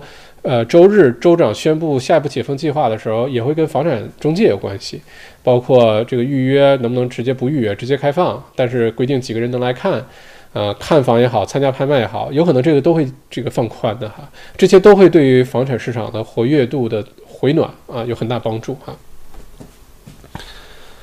Sandy 说你也看老高吗？我还是五岁抬头团的团员呢啊。嗯，埃克黄 K F K 还说未来房子不值钱，是是这么说了，但是呢，他说的是不是上海？说的是中国啊，因为他是今年会出生在上海，是吧？呃，首先啊，这只是一个对吧？咱大家当一个谈资去聊。另外一个呢，K F K 也说，如果是他是对的话哈，呃，他也说之后呢，澳洲是世界上最安全的一个地方啊，寿命也最长，尤其是二零三零年之后发生战争，很多人包括他自己都移民到澳洲来了。如果说房子不值钱，是全世界的房子都不值钱吗？这好像也不会。如果到时候澳洲真的是出现各种打印房屋，哈，这个很容易就能打印很便宜的房子，那是下一步的事儿。至少在未来能看到的这十年到二零三零年之前，澳洲房子应该都是出现这个上涨的。如果你就认准了，K F K 说了，澳洲房子不会涨价的。我也不会去不投资房子，我一点我一点这个都不都都都都不拽着你啊，都不拉着你，没关系，这个都是你自己的决定哈。嗯，我甚至还鼓励你应该多元化，不要只买房子，你可以考虑股市啊，可以考虑比如说 ETF 啊，你可以考虑各种 APP 啊，我还鼓励你多元化。啊，不过这是每个人的判断。你要是问我的话，我非常看好，我非常不看好。这个接下来这几个月，澳洲的经经济失业率啊什么的，就算表面上很很很怎么样，但其实挑战很多。但是我非常看好澳洲两三年之后的发展，包括股市，包括房价，包括整体的经济，包括人口增长，我非常看好，非常有信心。好吧，这是我的看法哈。嗯，三弟说地是值钱的，是的，澳洲永久产权就使劲圈地，肯定没错哈。嗯，OK，嗯。再看一下大家的留言哈，Q ship 说这个刚说到怎么变得富有，然后就断线了，有点崩溃。刚说到关键地方哈，然后咱们下期再见哈。嗯，鸿蒙蒙红，我想问利息降到零吗？没有啊，降到零点一哈。Sarah 张最近有个租客说，印度和东南亚的一些人在运作高铁线，据说以黄金海岸为中心枢纽啊。哎呀，说就说吧。如果说真建高铁的话，当时也谈了中国，因为中国现在建高铁、建高铁线路也好，做车厢这些技术非常成熟，也帮很多其他国家去建的哈。如果建高铁，我不知道啊，那你说的是印度人建高铁，还是在印度建高铁啊？嗯，反正建高铁肯肯定轮不到印度人去建啊，这个是肯定的哈。呃，以黄金海岸为枢纽是。跨海的高铁吗？啊，Lawrence 说，所以老川到底是不是稳赢了？我的判断是的，我的判断是的哈。这个上次直播的时候咱们提过这事儿啊。你说你要问我希不希望川普赢呢？我可能不知道，我也不知道希不希望他赢。但是川普会不会大概率赢呢？很有可能大概率会赢。现在美国的这个呃总统竞选啊，基本上不是说是选川建国，而是选这个拜振华。现在的选择是选川普还是不选川普？如果你不选川普，有没有其他选择？现在就这么一个这个问题哈。对于很一种观点来说，而且这时候我也发现了，反正大家看到的媒体，这次很多媒体绝对是被被被打脸。因为大家在之前看到的很多的媒体报道都是拜登百分之八十三概率获胜，大比分领先，这个那个的，呃，因为现在媒体都站队哈，各个媒体都站队，包括我自己最喜欢的《经济学人》也站队，站队拜登，各种报道全是偏向拜登的，有明显的导向性。那如果最后真是川建国连任的话，啊，反正是我以后对于媒体的，包括一些我很尊重的媒体的报道，我可能都会打个问号了哈。Sylvia，呃，等一下，Maggie，Maggie 言，呃，怎么看待黄金海岸布里斯班房产市场？我很看好那边的房产市场，我不看好那边的公寓，但我很看好布里斯班黄金海岸的带土地的房产项目，非常看好。我自己也在那儿正看房啊。Sylvia Z，呃，不大能理解负利率怎么会发生的。我贷款银行给我钱的话，没事就贷一点儿收银行钱，不是美滋滋吗？为啥银行会愿意负利率呢？想不懂啊。Sylvia，这个不是说进入负利率时代，你从银行贷钱，银行一定给你钱，就好像现在，呃。这个基准利率，比如说澳洲举例哈，澳洲基准利率百分之零点一，RBA 的对吧？但是我们老百姓拿到手里呢，最低也就百分之一点九九、一点九八，对，中间还差了这么将近两个点。也就是说，如果说假设啊，RBA 把基准利率变成百分之负一，假如说，那很有可能我们拿到手的利率呢是百分之一，啊，是正的百分之一，这是有可能的，就是很难想，也确实很难想象，就是银行贷钱给你，你。呃，你就可以收利息了，那我还干什么，对吧？这是理论上来说哈。呃，这么做呢，这么进入负利率呢，最重要的就是把你所谓利率是什么呢？就是你使用钱的代价，对吧？它是这个本质，就是你使用钱的代价就是利率。如果央央行把使用钱的代价降到一个非常低的水平，那对于大家来说，可以不加思索的用，简直就几乎是免费的钱啊，百分之一的利率，年利率，那就就是免费的钱。你有免费的钱呢，你就可以去做投资啊，去消费啊。如果这样的话呢，其实就在刺激经济，那就把经济刺激起来。这绝对不是一个正常的经济现象，负利率啊，或者是特别低的利率，这不是正常经济现象，只能说明现在这个各国央行很担心，呃，出本国的这个经济出现通缩。我们也说过，通缩是让每个国家央行行长睡不着觉的一件事情，啊，一定要有通胀，适合适当的通胀啊，不要像委内瑞拉的通胀。啊，所以真的到我们老百姓手里头，能达到你从银行贷款，你还能收银行利息的水平，那那他那个国家的央行的负利率水平得相当的低啊，这基本上也很难实现啊，只是理论上来说，但是到老百姓这是做不到的。嗯，韩。于浩是吗？负利率跟商业银行没关系吧？主要是国家银行货币政策刺激经济。哎，对，说的很对啊，说的很很好，谢谢韩于浩。尴尬林，房产是价格膨胀了，货币注水增加流动性，肯定会上涨的。另外，也有部分行业受益，会产生很多行业富豪的。但是如果你不从事那个行业，随着资产上涨，保障自己没有被落下。嗯，是的。接下来，如果各种量化宽松啊，各种低利率啊。有一个结论是肯定发生的，就是整体的资产的价格上升。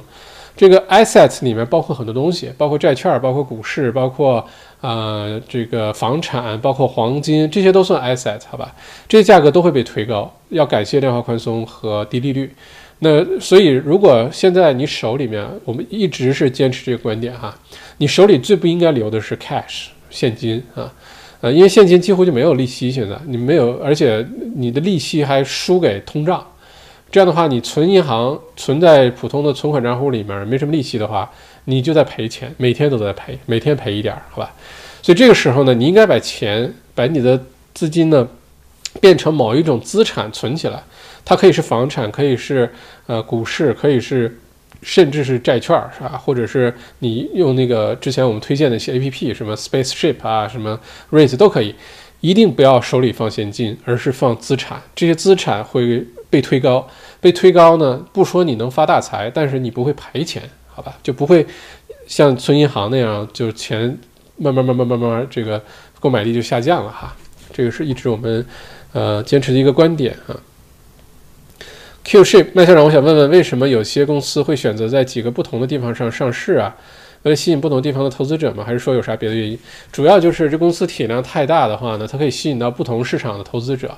为什么很多中国的概念股到美国上市啊？就是圈美国韭菜的钱，美国股民的钱哈。如果比较愤世嫉俗的解释的话，嗯。就是针对的不同市场，然后你获得不同市场的资金啊，嗯，双 IPO 这种情况还是那句话，非常少见，但也有有些公司在不同的股市国国家的股票市场上市，这都是有的。那像这种在短时间内，而且在香港、上海同时 IPO，其实等于抵消掉了没有在美国上市的那个那部分损失哈，其实是，嗯，而且呢，这个，呃。蚂蚁金服的事件呢，还有一个隐形的影响呢，是，呃，之前很多的中国的概念股、中概股呢，是从美国退市啊，从纳纳斯达克呀，呃，从纽约证券交易所退市，回到了香港证券交易所或者上海证券交易所。但是回来的话呢，一发生蚂蚁金服事件呢，其实让这些人也很害怕，不知道到底要不要回来，或者已经在回来路上，就会出现很多的心理上不确定因素哈。嗯，OK，嗯，我看看大家有没有什么问题啊？因为留言的朋友非常的多，谢谢大家的点赞留言，非常感谢哈。嗯，天明小草说最好拜登低票胜利，建国怒上高法，美国分裂开始。嗯，就是说其实。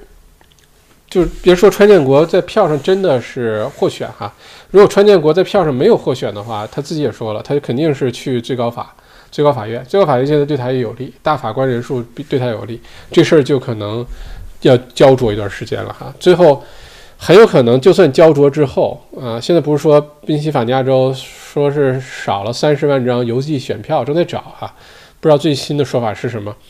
真的最后是川建国。在选票上输了的话，他肯定会就这么几个这个点上高法，这事儿没有那么简单结束。川建国已经明确说了，他是不会认输的啊。嗯，看一下，嗯，Joe 说，现在要是卖房是私卖好还是拍卖更好些？哎呀，这个事儿啊，这个是个好大的话题，嗯。取决很多因素啊，什么情况下应该拍卖呢？就是最好是呃卖方市场的时候。什么叫卖方市场呢？就是买房的人多啊，这个喜欢你的房子人特别多，房源相对来说比较少，这种情况下比较适合拍卖。嗯，如果说现在是买方市场，比如说买家很多，拿着钱观望，然后卖家很少，房源很少，那这种时候就千万不要拍卖，好吧？通常来说，在悉尼、墨尔本的 house 或者 townhouse 的话呢，拍卖还不错，尤其是 house 啊，适合拍卖。嗯，其他城市拍卖都要很慎重啊。你像昆士兰，我关注像黄金海岸、布里斯班有些比较好的房子，拍卖还可以，呃，价格适中的哈。否则的话，拍卖风险很大。之前呢，在 Perth 有些中介推出这种拍卖服务，就瞎掉，直接拍卖的本质是什么？是你把定价权交给市场啊，交给买家。如果买家人数不够多的话，你就不要拍卖，这这绝对后悔。包括现在在像悉尼、墨尔本有些公寓，普通的公寓啊，不是那种特别好的户型啊、好的楼啊、顶楼啊，不是这种，就是普通一房两房，有些也去拿去拍卖，这种绝对是被中介给忽悠了啊。公寓是最不能拍卖的，除非这公寓特别有稀缺性啊，这个大户型、楼层特别好啊等等，还可以考虑，否则的话。没有任何稀缺性的公寓拿去拍卖，就你就等着被中介收钱啊！你那根本就卖不出什么好价钱，因为什么稀缺性啊？来买房呢，我今天买不了你这个，楼上楼下还有在卖的，我干嘛一定要买你这套房子，对吧？这个是拍卖这事儿啊，所以根据你自己的房屋的情况、所在城市来看。Printing and Sign A Plus 校长一直在。提在布里斯班买房投资，简单展开说一下吧。嗯，我是呃有有就是在黄金海岸，呃就是常住的打算啊。然后墨尔本呢，因为很多工作上的事情啊，其他事情有可能来回跑。原来呢一直想，我就对黄金海岸的印象很好，就觉得没有花粉症，气候很好，呃，高尔夫球场很多，空气很湿润，对吧？自由自在，有有海滩，然后有个小码头，出海钓个鱼，骑个小摩托艇，就反正满足我对那种生活的想象。原来觉得不太可能，因为事情太多，但现在就觉得呢，哎，疫情之后很多事情可以在网上完成。呃，如果墨尔本也来回跑的话，这种生活方式可能不用想象，非要等退休的时候才实现。也许可以提前计划一下哈。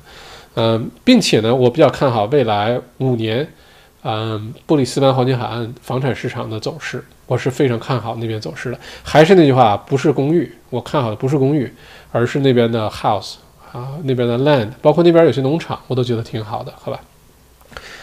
嗯。再看一下大家，Angry Old Driver 校长，请分析分享一下墨尔本不同地区每平米建筑价格的区间具体数据。哦，这个就很难说了，这个我可能也不是能给你最最准确答案的哈。那基本上在澳洲，在墨尔本哈，呃，投资房最普通那种 townhouse，你一看就反正各种转楼花什么那种 townhouse，就建出来就不是自住的，就是卖的。基本上这种呢，我估计一千五一千五百澳币一平米，差不多能盖出来啊，就是都算上啊。比如说你室内面积两百平方米，你就乘一个一千五，三十万能把这房子盖出来，什么车库什么都算上，不算院子哈，只算室内面积，楼上楼下什么的。嗯，好一点的，你能，你要如果自住的话哈，能觉得是一个像样的一个 home 里面用料啊。大理石啊，地板啊，厨房的这些啊，保隔音啊，保暖啊，用料都 OK 的话，你怎么也要准备两千到两千五百澳币一平方米来盖，也就是说两百平方米室内面积的房子，你要准备出四十万五十万建筑呃费用，然后再往上那就没有上限了，你想花多少钱都行啊。你两百平方米的房子，你说你里边用的都是各种顶级的材料，呃，当然两百平方米也不值得这么盖哈。假如说这样的话。你想盖一万一平方米的房子也能盖出来，这这个往上是没有上限的，你想盖多少钱就能盖多少钱。但是平均来说，在大部分大家接触到的区，也别说什么 Brighton、t o r e 这些区哈，呃，基本上一平方米自住的话，按照两千两千五，稍微好一些，三千就算是能盖出相当漂亮的房子了，用料非常好的房子，三千一方平方米，纯投资房一千五上下差不多。呃，昆士兰我了解了一下，纯投资房一千二。一平方米就能盖出来啊！当然，这房子就是框架，其实都那么回事儿啊。最重要是里面用料，那真的是那那是没有上限的哈。我有个朋友，呃，也呃一个朋友也是我们的一个老客户，嗯，最近就是他趁着疫情期间在家没事儿干，呃，买了一个面包机，花了五万多澳币，买了个烤箱，专门烤面包，然后每天烤出那面包不夸张，跟。跟面包店烤出那个长得都一样，就那漂亮极了。面包每天在家，反正没什么事儿干，天天烤面包。然后到店里来的时候，就给大家发面包。嗯，然后就我又不能吃面包，它看上去哇，真的漂亮极了。那你就想吧，一个破烤面包机五万块钱，对吧？嗯嗯嗯，往上是没有上限的。嗯，姚瑞敏，我最近几年买了三套房子，我也希望房价能大涨，但真的不是那么容易了。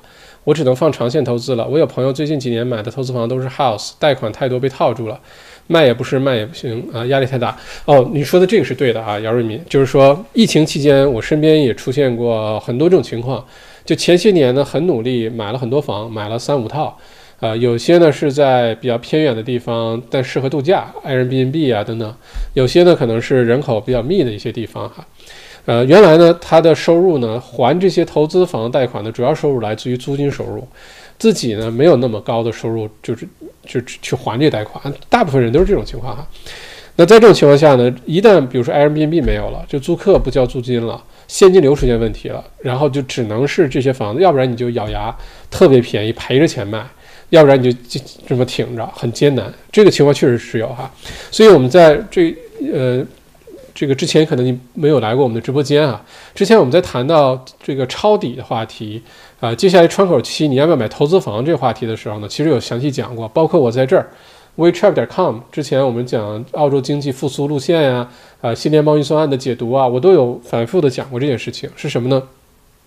如果你想要进入投资房市场，接下来绝对是窗口期，利率又便宜，但是你要回答两个问题先。第一个问题，你能不能贷到款？因为现在各大银行对于投资房的贷款还是非常紧的，好吧？呃，对于有些行业呀等等等等要求很多，呃，这个逐步的在放宽。虽然联邦预算案当中，澳洲的这个财长有说啊要放宽。但现在落实到具体银行层面还没有打开，所以第一个问题，你你能贷多少款？你别光想着去抄底，你有那个贷款能力吗？啊，当然你要是全款买，我不拦着你哈。第二个你要问自己的问题就是你的现金流在未来的六到十二月会不会有什么影响？你可能要自己做一个 stress test，就是说你现在如，你按照现在的收入水平，你的生意也好，你的被动收入也好。我可能供三套房子没什么问题，那你要假设，比如说我现在收入损失百分之三十，假设哈，不管是未来接下来是疫情啊，不管什么原因，你就收入少百分之三十，你还能不能继续供这些房子的贷款？比如说租客突然不交租金了，突然之间房子空了两个月了，这些都会造成你的收入减少，对吧？在这种情况下，如果你的答案是我还能继续供这房子，那你就可以考虑进入投资房市场。如果你的答案是第一，我不确定能拿到多少贷款，所以或者我现在收入可能也拿不到太多贷款，对吧？那就不满足。第二个，如果你的现金流本身现在压力就比较大，你就不要去冒这个险去抄底捡漏，最后可能把你带入一个反而很被动的状态，反而从你原来账户里有十几二十万的 cash，呃，然后变成了一个。你这个房子到时候租不出去，还不上贷款，被强行收回拍卖，留下不好的信用记录，反而变成一个大逆转。所以这种情况下呢，这两个问题，如果你想进入投资房市场的话，一定给自己一个诚实客观的答案啊。如果你现金流在疫情期间没什么影响，甚至增长，或者疫情之后现在你明显的觉得现金流在恢复，那这个是非常重要的一个因素啊。因为投资房对于绝大多数投资者来说。最重要的一个环节是租客，你没有租客哪来租金？呃，或者有租客，你现在也没有租金啊，呃，没有租金，你还能不能还上这个投资房贷款？这些都是要解决的问题哈。嗯，再看一下大家，韩于浩，利率降的那天，不知道为什么澳币升值的，本来想它降息之后换点澳币，嗯，澳币降，呃，利率降的那天下午，我还截图了哈，降的那天下午呢，是澳币略有下跌。然后下跌下跌下跌呢，到那天结束就停了。然后到第二天还反而有点小反弹。我们刚才直播刚开始也说了，是 RBA 最后输给了大家对澳洲经济复苏的乐观态度哈。但是如果川建国明天，我估计结果就大概率就出来了，美国大选的结果。如果川建国连任，澳币从短期别说咱只看明天一天或者大选宣布那天，咱别。你就看接下来这段时间，澳币对美元的汇率一定会下跌的，澳币会走弱的啊。嗯，炮王邻居从昆士兰搬回来了，觉得太热。他从昆士兰哪个地方？我倒挺好奇的，因为像黄金海岸，我冬天夏天都有去过，嗯，印象非常好。就我就觉得黄金海岸是夏天也没那么热，冬天也没那么冷，至少跟墨尔本比是这样哈。如果你往上走，Sunshine Coast、凯恩斯、Nusa，那夏天是真热啊！凯恩斯夏天热到真的没办法待哈。嗯，金河，呃，校长，我觉得墨尔本接下来建筑行业会不会变成夕阳产业？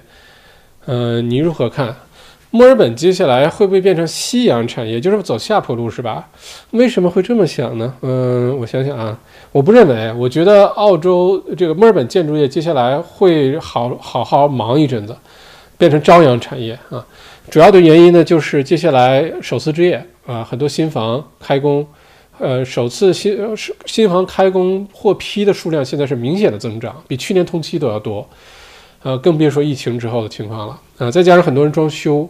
各种补出啊政策，而且大家等一下十一月二十四号维多利亚州州的预算案，新财年预算案出来，一定是有这方面的津贴的，一定有跟房产市场有关的津贴的，不管是首次置业也好，是装修房子也好，呃，鼓励大家去买房也好，一定有这方面的一些补助政策，因为对于维州政府来说，它也要间接的保护好建筑行业，建筑行业可是澳洲第一大行业，好吧？呃，GDP 占百分之九。呃，就业人数占百分之十三，那这个行业不保护好，那那如果变成夕阳产业了，那那得多少人失业啊？啊，肯定不会的。再加上接下来很多基础设施的建设，修路、修桥啊等等，这都很需要建筑这方面的这个工作工作的人的哈。所以我的观点是，回答你的问题，我的观点是，接下来建筑行业会忙。嗯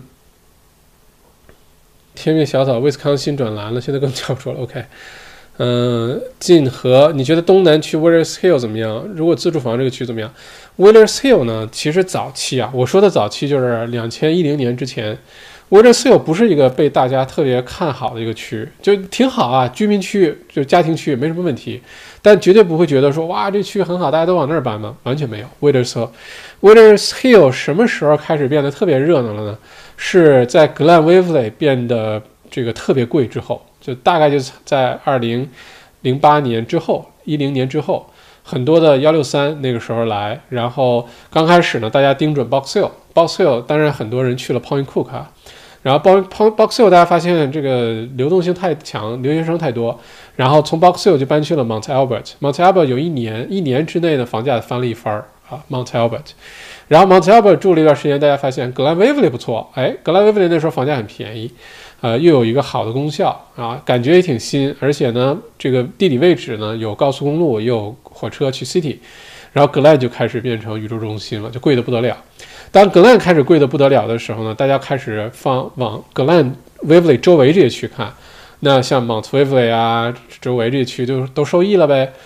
另外一个受益的就是 Willers Hill，Willers Hill 风景很好啊，这个山起伏，你要是位置选好了，风景会非常不错的，在你家就能看到很好的景色。Willers Hill 从那个起来就开始很受欢迎。如果是自住的话，Willers Hill 从今时今日啊，Willers Hill 完全没有问题，很好的一个居民区、家庭区，呃，去 Glen 的购物中心什么的也都挺方便的啊，我觉得挺好的啊。嗯。分吃咖喱，我觉得，嗯，分吃咖喱就是那种被容易被遗忘的小孩儿啊，就它没什么太大的特点。它你说它是个好的学校校区也不是，是个好的居民区也不是。分吃咖喱，但是地理位置还可以。嗯，我觉得你要这两个选，考虑 Watershill 吧。如果是我的话，哈。姚瑞米，好，谢谢金河买投资呃分值咖喱，Angry Old Driver，谢谢校长，上不封顶那是肯定的，就想了解 Bottom Line 的平均水平哦。OK，投资的是一千五到两千，自住是两千两千五，每平方米建筑面积，对的。呃，Landscape Fence 这些外围的要另加吗？还是这个价格包括了？一一般来说啊，你去找 Builder 盖房，Landscaping 就是园艺那些东西，花花草草、前院后院，这都是另外算的啊，都不算在房子里。呃，一般说房子就是房子本身。有些连车库前面 driveway 那个，呃，铺的水泥什么都不包括在内，这你都要问好。有些是包括在内的哈，啊，大部分呢说的都是房子本身，周围的什么栅栏呀、小院子啊、院子里面摆点什么东西啊，这些都是不算的。你要把它都可以是 option，你可以加进去。但一般 builder 给你报价说，我盖个房子，图纸来看，两层楼，室内面积两百平方米，然后我一千五一平方米给你盖，说的。不包括那些东西，不包括小花园，不包括栅栏，不包括外面那些东西，好吧？MZY 哈，一般是不包括 landscaping 啊。对，谢谢 MZY 的呃回答哈。Bottom line 一千五两千可以盖出来，没有问题。嗯，墨尔本的话相对来说人工成本各方面略贵一些，昆州会更便宜一些，新州这个价格可能盖不出来啊。呃，其他的什么塔斯马尼亚啊、阿德莱德可能。一千二、一千五，盖个投资房肯定没问题，长得都挺好看的啊。呃，只不过里面用料，因为房子这事儿有点像汽车，你说都是四个轮儿，对吧？都是那么几个门儿，为什么有的车卖一万块钱，有的车敢卖一百万？其实就是里面用的料啊，里面用东西细节非常的多啊。框架出来之后呢，那就是可贵可便宜了啊。Jackie 陈哦，Glen Iris 旁边的 Ashburton 怎么样？呃，非常不错，Ashburton 和 Ashwood 这两个区非常不错啊。这个 Jackie 说的这个区在墨尔本的东南区，从市中心出来开车差不多不塞车的情况下，差不多十到十五分钟，基本上就差不多了哈。嗯，稍微塞点车二十分钟也肯定开到了。呃，首先 Glen Iris 呢，在早年也不是一个多么这个高大上的一个区，就很好，这区很安静。然后呢，很多的居民，很多家庭。位置很方便，因为 Monash Freeway 的出入口很近。另外，Glen Iris 很靠近像 t u r a k Camberwell 这些区。后来 t u r a k Camberwell 贵了起来之后呢，Glen Iris 房价就开始涨，涨得很厉害。现在 Glen Iris 肯定是好区哈。然后 Glen Iris 再往下，如果你觉得 Glen Iris 贵的话，那再往下就是 Ashburton、Ashwood。呃，Ashburton 的话呢，呃。整个这个区是没什么好挑的啊，位置呢，呃，很方便，公路开车啊很方便，另外坐火车也火车线也很方便，再加上 Ashburton 本身呢，小商业街上面什么店都有，生活很好，周围该有的学校也都有，去卡尼基啊，呃，或者是往下走啊，去什么或者去 Cheston 啊，呃等等都非常方便，嗯，也有这个游泳中心啊，周围有高尔夫球场。然后呢，再往下走啊，再去东区啊，都很方便。所以 Ashburton 作为居民区啊，作为自住来说是相当可以的啊。Rose Vermont South，呃，看预算，Vermont South 也不错啊，还是就是也是后来发展起来的这个家庭区啊。Vermont South 我觉得是 OK 的啊，没有什么这么说吧，它没有什么太大的亮点，但它没什么缺点啊。就你不像之前咱们说什么，比如说什么 Noble Park。这个丹尼等这些区啊，治安啊，垃圾场啊，就你能说出点它不好的地方，呃，或者说你说有些越南区啊，对吧？治安等等，呃，你说像 w o m a n South 这种区，就是它没什么太大的优点，但它没有什么缺点啊。你要是买预算合适，看到喜欢的房子，完全可以考虑哈。Jolina Monte Liza 啊，咱们变成这个呃知识问答了哈。我选地理题，我选墨尔本的这个地理题哈。行啊，反正麦校长，这个知道什么都跟大家分享哈。如果觉得大家觉得哎这个挺好的，来点个赞吧，谢谢。呃，给我一点小小的认可哈。呃，点不到吃亏，点不到上当啊，但是给我很大的鼓励，然后我就好好跟大家分享我的这些积累的知识，好吧？呃，如果大家你对哪个区感兴趣可以提啊。呃，墨尔本的区我基本上都特别了解，基本上嗯不敢说都特别了解。呃，悉尼大部分有名的区还可以，昆士兰我正在研究，黄金海岸很多区我知道，布里斯班不太了解，好吧？啊，所以我们聊一聊这区啊。呃，Jolina 问的 m o n t e l i z a 呢 m o n t e l i z a 绝对是一个好区，它在哪儿呢？在我最喜欢墨尔本的南部的猫宁屯儿啊，牦牛屯儿，monington Peninsula 半岛上，它是门户，就你进 Mornington Peninsula 最开始的区就就有 Monteliza。我跟你客观的说一下 Monteliza 这个区的特点啊，我有很深入的研究过这个区，因为之前呢，呃呃，我们我的那个日料店的那个旁边购物中心，当时有来找过我，因为他们是几个犹太家族一起在整个澳洲有十九个这种小的购物中心，啊 t u r a k 那个是他们的，Monteliza 也是。当时他们 Mount Eliza 的 Woolworths 扩建，然后就希望，因为他们那个管那个 manager 天天到我们店里来吃午饭啊，每天都吃那一道那一那一个饭，反正每天都吃那个。有一天他来找我呢，就说：“哎，呃，麦校长，我们在遥远的地方叫 Mount Eliza 有一个购物中心，想让你去那边开店，你感兴趣吗？”然后就聊了一下，还去看了一下，我还看了一下 Mount Eliza 和 t u r a k 的各种数据对比。我还调出了 Monte Lisa Worth 和 t u r a k Worth 的交易量、交易这 taking 的对比哈，呃，得出结论呢，Mount Eliza 特别像 t u r a k 特别像啊，呃，人均收入水平也很高，嗯，人口组成呢，呃，比较西化，英英英国后裔、欧洲后裔的比例很高，呃，相对来说呢，呃，年纪比较大一些啊。如如果 Mount Eliza 跟 Mornington 跟 Mount Martha 相比，它的年龄组成更。更老一些啊，这种区就是跟跟 Moniton 跟 Mount Martha 这几个区比呢，稍稍失去一些活力啊。呃，Mount Eliza 如果你去它那个中心那块儿哈，有个大转盘，旁边有好多店啊什么的，还挺热闹的。但是你完全感受不到 Moniton 那种活力。Moniton 就是很多年轻人、很多游客、很多在那上班的人在那生活。尤其 Moniton 那个主街，我前一段时间去了一趟，简直是一个人都没有啊，简直难以想象。包括刚才去皇冠赌场里面转了一圈，拍了个小 vlog，大家感兴趣的话，就在我频道刚咱们直播之前就上传了，大家可以看一下。就一个人没有，你就觉得有点像看什么这个世界末日电影一样哈。就原来二十四小时熙熙攘攘的一个地方，现在你站在那一个人都没有，你就觉得，嗯嗯，如果是 moniton 的平时呢，年很年轻，很多游客，很多上班族等等，你会觉得很热闹。Mount Martha 就在 Mount。呃，就在 moniton 的下面，很多年轻的家庭啊，也很热闹，很年轻化。Mount Eliza 你会觉得有稍稍有点失去活力啊，但区本身是好区，呃，稍稍有点失去活力。从房价来说呢，Mount Eliza 同样价格啊，你经常在 Mount Eliza 能看见很大的地，一千两千平方米的地，价格呢可能跟 moniton 或者跟 Mount Martha 靠海那边的房子房价差不多，但是土地明显的更大一些，因为它不能很轻易的分割嗯，这是我对 Monteliza 的看法。，Monteliza 呃有一个 Monash 不是墨尔本大学商学院的校区，EMBA 呢每个周末是到那儿上课啊，所以对那边情况非常的熟悉。我觉得如果你是自住的话，Monteliza 选一个好点街区，买个漂亮点房子，未必要靠海。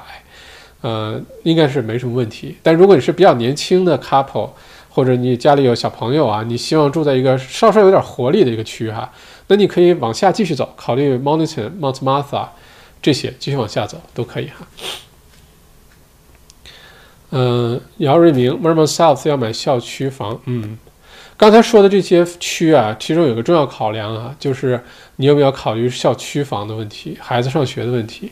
你要知道，校区房同一个区啊，在校区线里面和在校区线外面那个价格，前能差个百分之三四十都不夸张。而且我之前工作当中遇到过，这个客户买房的时候就买在这个校区的边界上，买完之后，因为这个校区当中，比如说格兰威弗雷，中间建了几个高密度的公寓，一下子人口。这个密度上去了，你要知道校区会变的哟。校区那条线如果中间人口密度变大了，这个校区面积会缩小的。所以当时我有一个这个遇到一个情况，一个案例，真实案例，买房的时候就买在校区边界上了。买的时候是好像一百二十万，然后后来校区就把那个线往里调整，它就不是校区了，一下子七十万就卖不掉这房子，就七十万怎么都卖不掉啊。所以这个事情很重要啊，而且最好不要买在校区边界上。你很难说中间，嗯，起个公寓啊，起一些新的 townhouse 啊，然后校区真的，当然不是说天天这校区都在变哈，或者是经常变，不是的。但真变的时候，那损失就很大哈。po 王 Rainwood 还能买吗？Rainwood 很好呀，Rainwood 前几年你要进入 Rainwood 的话，那就开心死了哈。Rainwood 原来，呃，直播上我讲过这事儿，Rainwood 就是往回推十年，大家都觉得那绝对是个。在那遥远的地方哈，呃，怎么会去 Rainwood 那么远的地方住啊？那时候房子很便宜，Rainwood 的房子十年前很便宜，呃，那时候生活起来也不是像现在这么方便。现在真的很方便，现在有 Eastland Shopping Center，里面什么东西都有，华人的杂货店什么也都有，呃，再加上呃 East Link 对吧？Eastern Freeway 接下来绕一大圈儿，然后开去 Monash，呃，不是接一直接到能跟 Monash 交接，然后最后一直到 Mornington 半岛。交通非常方便，所以 Rainwood 这些年涨的那叫一个厉害，好吧？呃，现在能不能进去呢？还能进去啊，只不过很难再出现前些年那么迅速增长的那个风光了。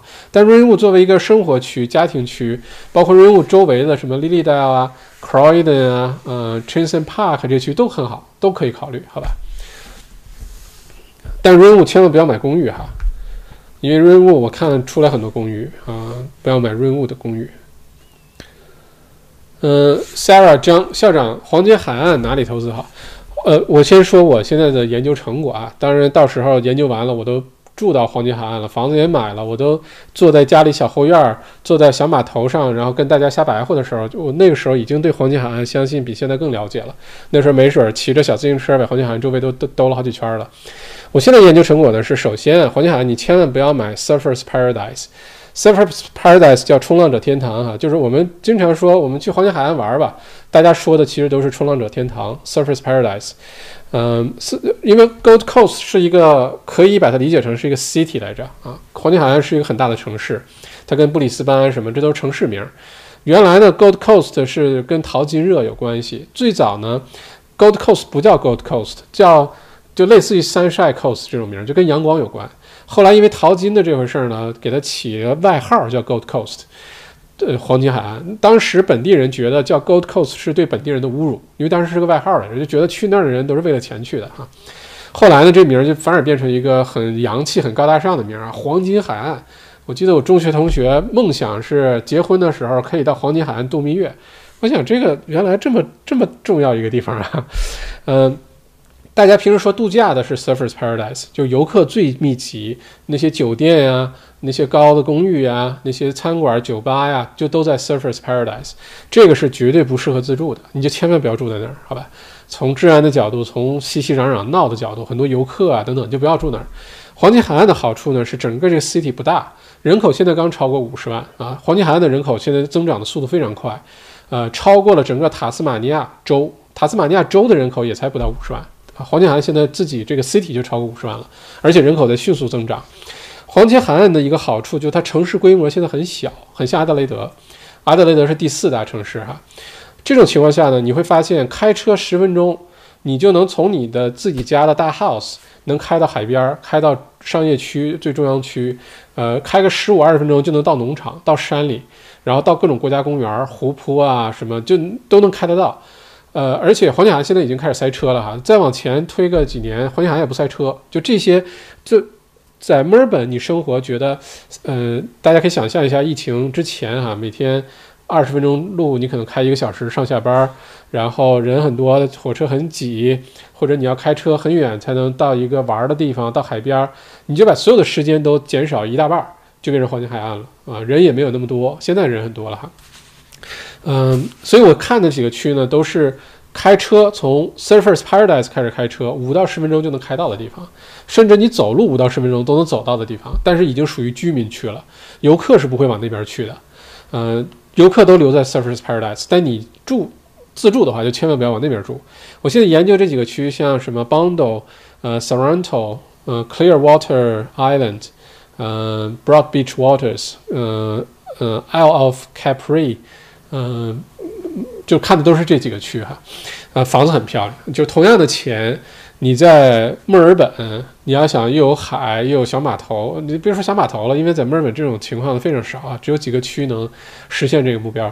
你就说离海特别近这事儿，走路十分钟能走到海边儿这事儿，你要在墨尔本想实现这么一个房子，那代价就非常的大，而且。呃，墨尔本，我非常热爱墨尔本啊，不是说我要去黄金海岸住我就说墨尔本坏话，不是的，我依然会觉得自己是一个墨尔本人。即使我住去黄金海岸了，我都觉得我不是澳洲的东北人，我还觉得我是澳洲的南方人，住在墨尔本哈。嗯，澳墨澳洲维州的一个问题呢，就是冬天特别冷。如果你是靠海，你在墨尔本住在靠海的房子呢，有可能一年你实际上使用的时间可能只有半年。因为冬天那半年，你海边风也大也冷，你也不能跳到海里游泳，或者是潜个水啊，或者是出个海。在墨尔本的冬天是不太现实的，但是对于黄金海岸呢，可能全年你都可以这么做啊。黄金海岸也没什么特别长的雨季，冬天最热也就是三十五六度啊，这这个夏天啊，然后冬天最冷呢，可能也就十七八，就温差特别小。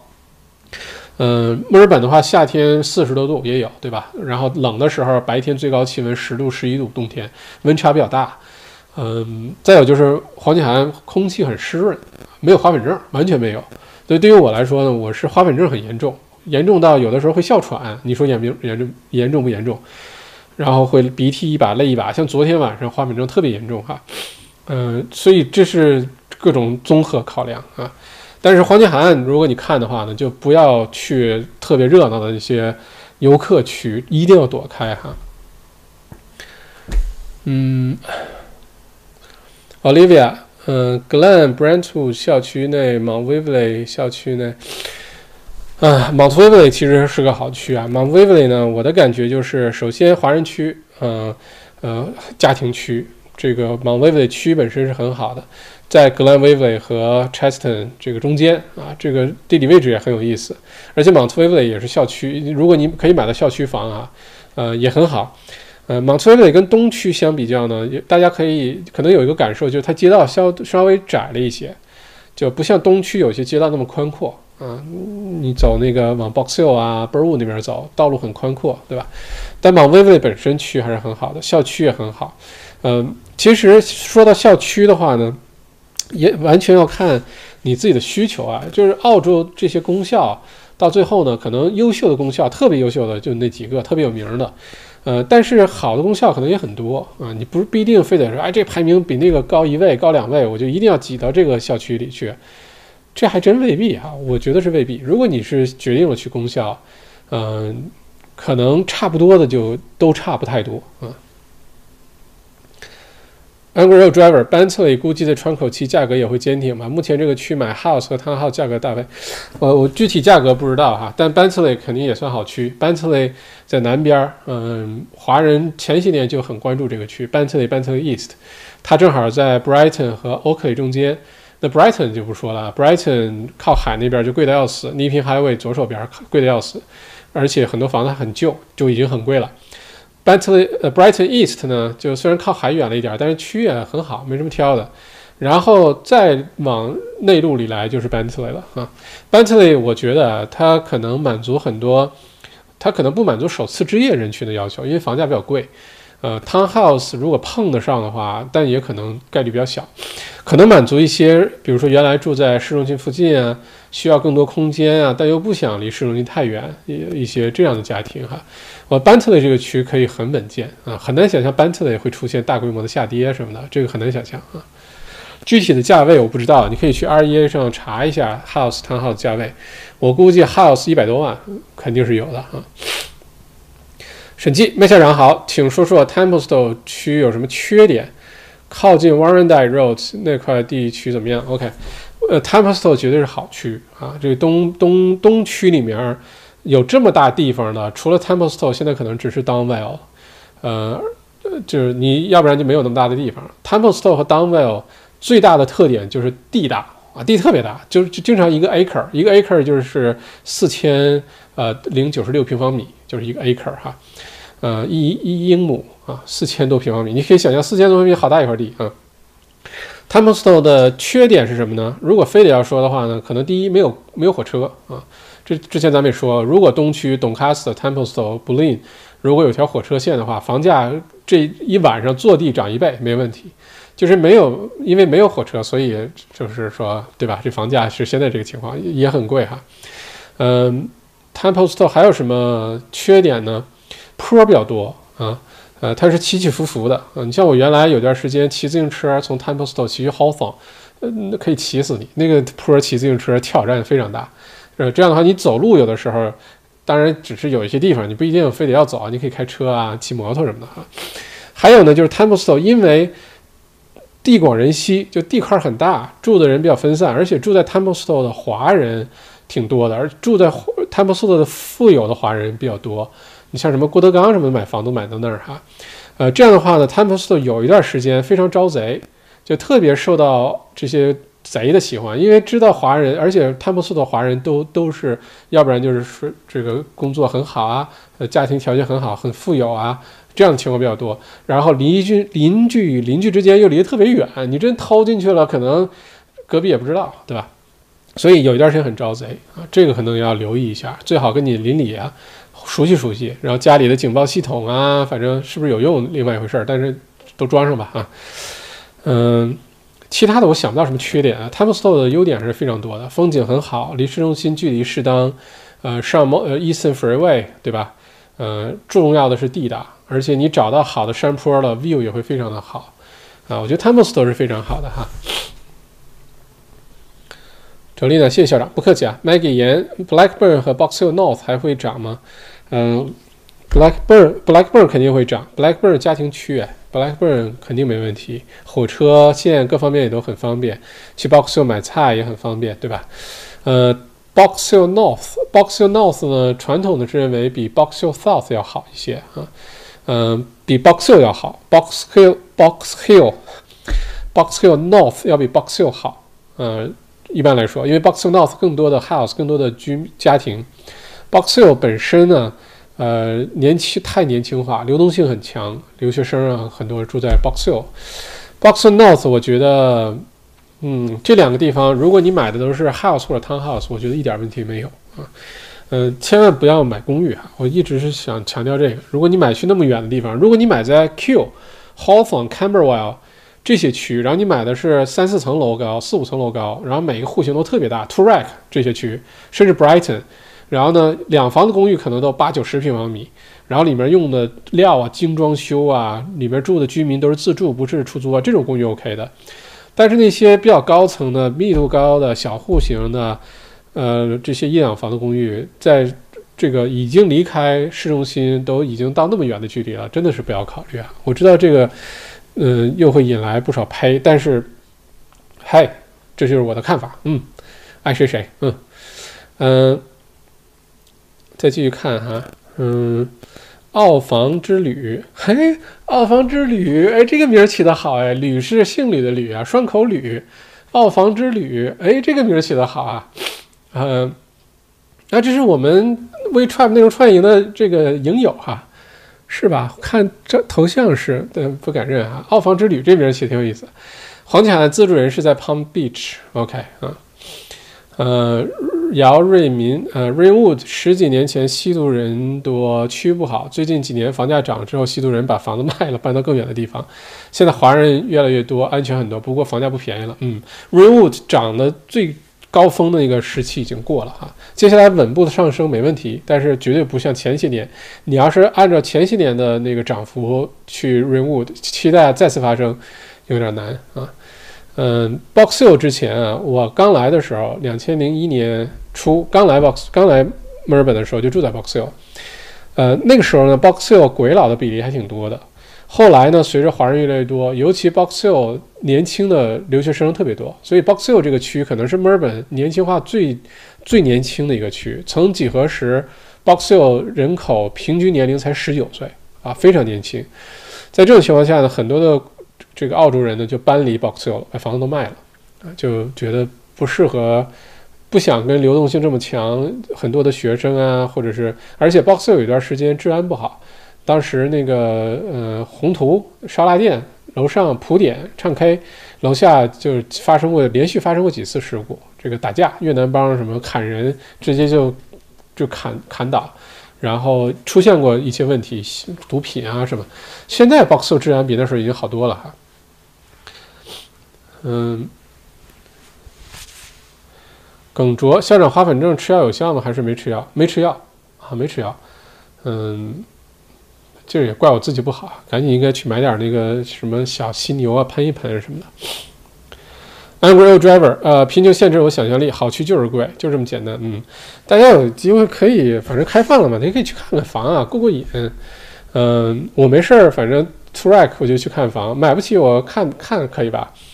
嗯，我看了几个我特别喜欢的房子，有一个房子当时特别喜欢，就那房子好像已经几十年了，然后楼上楼下他自己带个小码头，拴了一个小船儿，就 Yarra River 河畔啊，因为 Toorak 和 South Yarra 沿着沿着 Yarra River 的房子呢，只有一百一十一套，是有限的，所以这房子特别贵。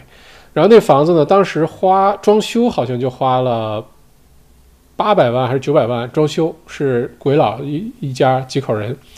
那房子装修的吧，外面看很不起眼，很像是欧洲，就什么奥地利啊或者德国那边小镇上，你就想象阿尔卑斯山脉脚下一个村庄的一个那种石头房子，风格非常像那种房子。外面看很不起眼，绝对不像是那种像 Bowen North 那种啊大开大合大院子法式那个像白宫一样的房子都不是。外面看很不起眼，但你一进去看里面装修的设计的布置的外面的景色，就等等设计的特别的好。然后一问价格，一千一千六百万，一千六百万，嗯，好像很快那个房子就卖掉了哈。好像房子是，好像是房子当时不到一千万买的，然后那两口子花了七八百万装修，好像是这么一个意思。但是确实里面很漂亮啊，大家可以没事去看一看啊。t u r a k 很多这种大豪宅，你如果感兴趣啊，你去买很多建筑设计、室内设计的杂志。很多都会被 feature 的那个是里面，而且 t o r a k 的房子有个特点，就是有那么一个玩笑话哈，这有可能也是对的，就是你在一个街上路过，你看这房子一眼就知道是华人的房子还是澳洲人的房子，就是如果这房子外面一看就特别豪华，大概率是华人的房子；如果房子外面一看特别不起眼，然后里面哦，那就那个那很有可能是澳洲人的房子哈。呃 t o r a k 很多的房子，Brighton 也是。你如果没事儿去 News Agent，你买一些那个室内设计的杂志。我有段时间特别迷这个，不停买杂志。很多那个房子获得设计奖的都会在那上面。你看看那里面的设计，就觉得哇塞，这房子里面原来是这样的哈。嗯，我前一段时间看了一个，呃 Monteliza 的一个房子，嗯，Monteliza 靠近 Mountain 那一边，当时那个房子是。一千两百万，里面真的是太漂亮了，哇，太漂亮了，在望起来子啊！所以大家可以多给我打赏，大家打赏的多了，呃，早晚有一天，也许我就能，对吧？能能够敢再多去看一些一千多万的房子了哈。嗯，叉叉叉，嗯，麦校长，Banana Waters 也可以了解一下。哦，谢谢谢谢，我也看了一下 Banana Banana Waters，而且 Banana Water 是黄海岸最重要的河是吧？主干道，嗯，很多靠近这个，当然这个区，这个周靠近这条河的那些区，船可以直接出海的，好像都是很受欢迎的哈。谢谢谢飞，谢谢哈。韩于浩，Michigan 也未想，哦，还在看竞选是吧？叉叉 N Fitzroy 啊，Fitzroy 的公寓啊，Fitzroy 这个区很容易被和 Footscray 混淆啊，千万别混淆。Fitzroy 和 Footscray 虽然都在墨尔本那个往北边那边走，但是完全是两两个区哈。呃，Footscray 很多越南人，嗯，区就嗯，Fitzroy 还挺小资的一个区，很本地的一个区。我觉得 Fitzroy 公寓可以考虑啊，如果你喜欢那个区那个调儿，呃，调性，然后你喜欢那个位置。但是 Fitzroy 你就记住，你就要买特别楼里什么设施都没有的那种公寓，户型大点儿，交通方便点儿，嗯，也可以考虑。那我个人是不会考虑，因为那个区的风格不是我喜欢的啊。但如果你就喜欢 Fitzroy 那个调调，嗯，在那个区你想买个 house town house 也不太现实，呃，买个大点的公寓也挺好。你了解一下这个公寓里面都住什么人，自住出租的比例，把这些了解好哈。嗯，VD，呃，麦校长能不能谈谈 Clayton 这个区？如果不是学生，适合住那里吗？如果不是学生，你又不在猫奈市上班，嗯，不在猫奈市大学，不在猫奈市医院，不在周围这些地方上班，我觉得就不要考虑啊。嗯，Clayton 当然买菜啊，这些都挺方便，但是 Clayton 治安，因为留学生，治安一直是个问题啊。尤其靠近大学的周围，治安一直是问题，就不是说什么那个什么重大的这个刑事案件哈，这个伤人啊什么这些比较少，但是小偷小摸特别多。这个我觉得，如果你不是为了在猫奈市那个区附近有什么工作的原因等等，周围其实可以考虑区很多啊，你可以考虑什么 Burwood 啊，呃 Burwood East 啊，或者是呃 Oakley 啊，就往这些居民区去考虑啊。这个，这是我的看法。嗯 c h a t e r and Fitzroy Garden 旁边的公寓可以买吗？九层楼一共四十七。呃，对我来说，如果是我个人来说，九层楼就超过我的上限了，有点太高了。对于悉尼来说，OK；对于墨尔本来说，九层楼太高了，就里面密度有点太多了。嗯。嗯，Skyler 赵五月份买了 Mount vivi ok 五月份买了 Mount v i v i 那你就是好好持有着。如果是 Mount v i v l y 的好点的这个地角的，就是什么 House Town House，等到明年这时候，你估计就已经能开始涨了哈，或者已经开始涨了。汇桥桥汇 Rainwood 本地人多，很家庭化，安全生安全生活方便，尤其 Rainwood North，房子很贵，而且很气派。嗯，Rainwood 现在的 Rainwood 真的跟前些年不可同日而语啊，Rainwood 真的是。现在因为周围的基础设施都跟上了，而且东区墨尔本的东区，嗯，有点像悉尼的北区。墨尔本东区就是你不嫌远甚至你再人物再往下走，都能挺好的啊。所以，嗯，Jackie 陈 Clayton 过去几年垃圾站挪走后涨太猛了，不建议。像你说的，嗯，Clayton 不是说不涨哈，Clayton 也经历过前几年 Rainwood 那种情况，大涨了一段时间。但是呢，Clayton 的人口组成啊。呃，等等等等啊！我说实话，不是说涨你就一一一定要去买，它能不能持续啊？能不能再重演啊？适不适合自住啊？这都是问题啊！有些区涨的是快，Springvale 前些年也涨得挺快，那你愿不愿意去住呢？这又是一个问题啊！所以我觉得，如果是自住，没有什么特殊原因的话，你要问我的话，我是不会考虑 Clayton 的啊。顾成伟，Hello，请问投资房买在 Reservoir 怎么样？不错啊。R e s e r 不错啊，这区有点像刚才咱们说 Vermont，或者像 Withers Hill，就是挺好的，没什么太大的优点，不是说排名前几的这个那个，但没什么缺点，挺好的一个区哈。Maggie 言干货满满，感谢你哈，不客气不客气。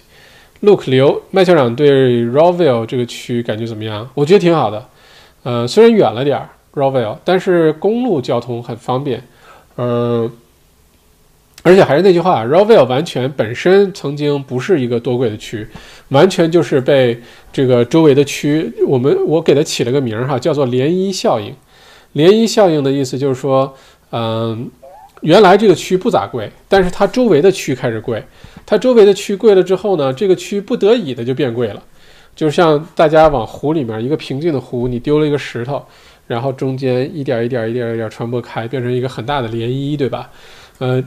中间贵的那个，你比如说之前像 Camerwell 啊，像你说 r o v e l l 的话，就是其实最早的涟漪效应是 Glen Waverley，Glen Waverley 开始贵了，然后就贵到了 Willis Hill，Willis Hill 又贵了，然后就贵了 r o v e l l 是这么一个连锁的反应哈。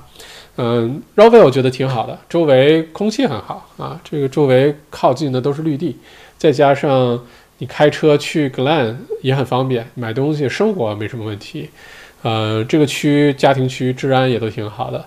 如果你不是非得为了去 city 上班啊，就是公共交通、火车啊这些很方便的话呢，我觉得 r o v e l l 还可以。但最好呢买 r o v e l l 靠北，不要 r o v e l l 最往下靠丹顶楼那边啊。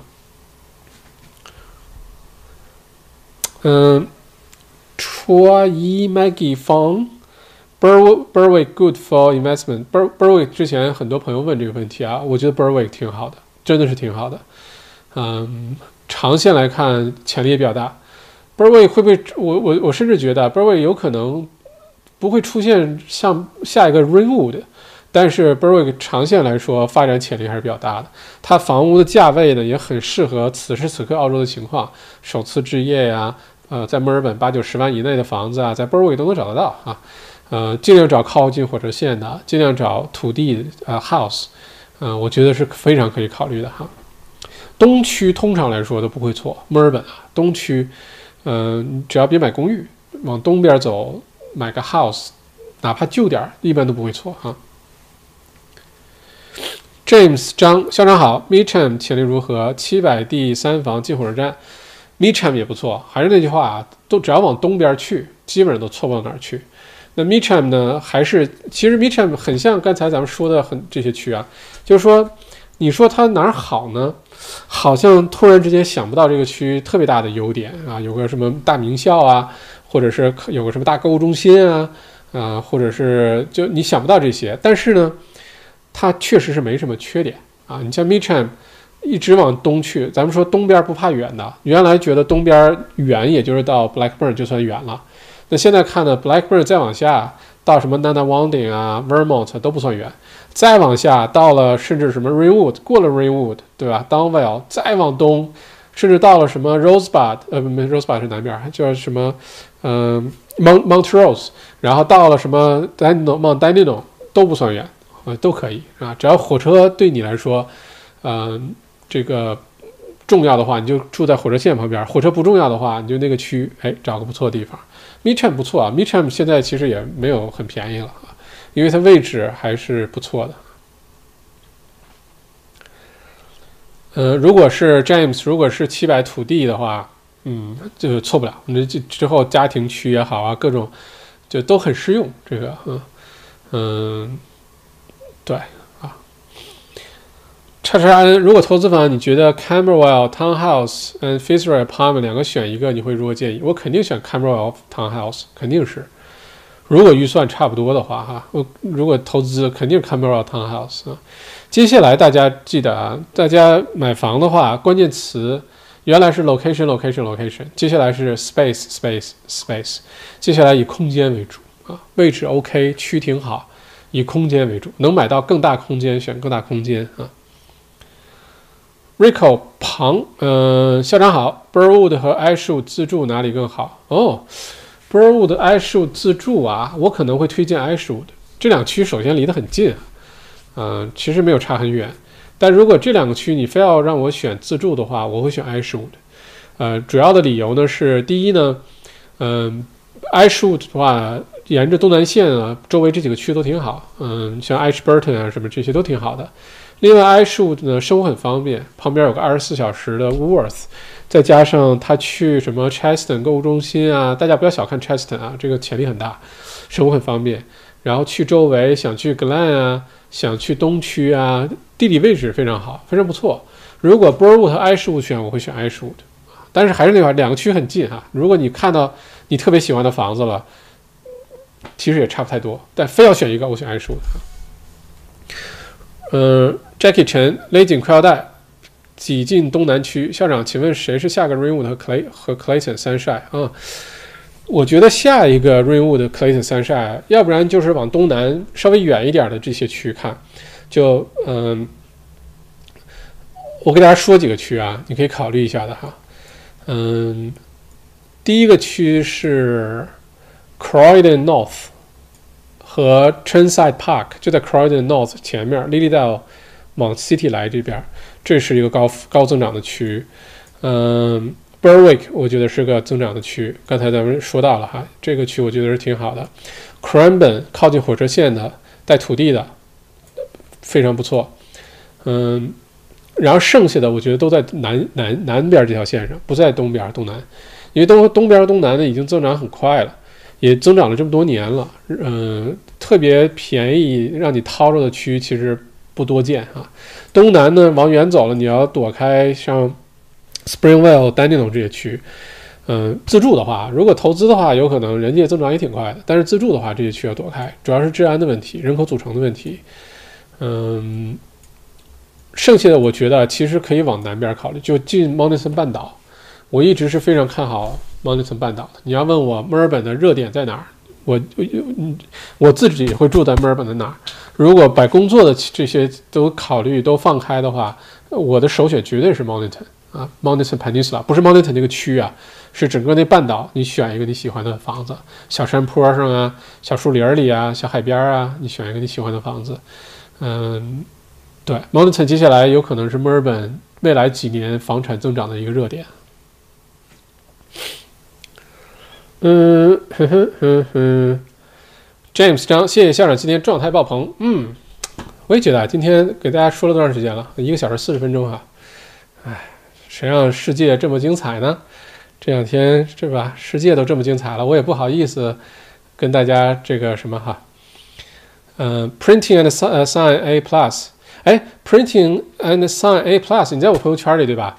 我们有锦鲤计划，你要不要了解一下？免费帮你推广。你要是有什么想要推广的东西，就是麦校长现在在帮维州、墨尔本的小中小企业、小微企业，尤其是实体企业，在迅速的获取流量、恢复生意。你要是有什么推广啊，有什么你欢迎联系啊。呃，到这儿，到这儿，澳洲王小麦微信公众号，你去留言，你说我想参加锦鲤计划。我的频道主页你打开 YouTube 主页有一个一两分钟的介绍，你听一下，如果觉得合适。完全免费啊，就是帮中小企业主迅速恢复生意的，可以考虑一下哈。呃，Print and Sign A Plus 还是房子话题多，校长要单开几期自住和投资房。嗯，房产是咱们华人特别感兴趣话题。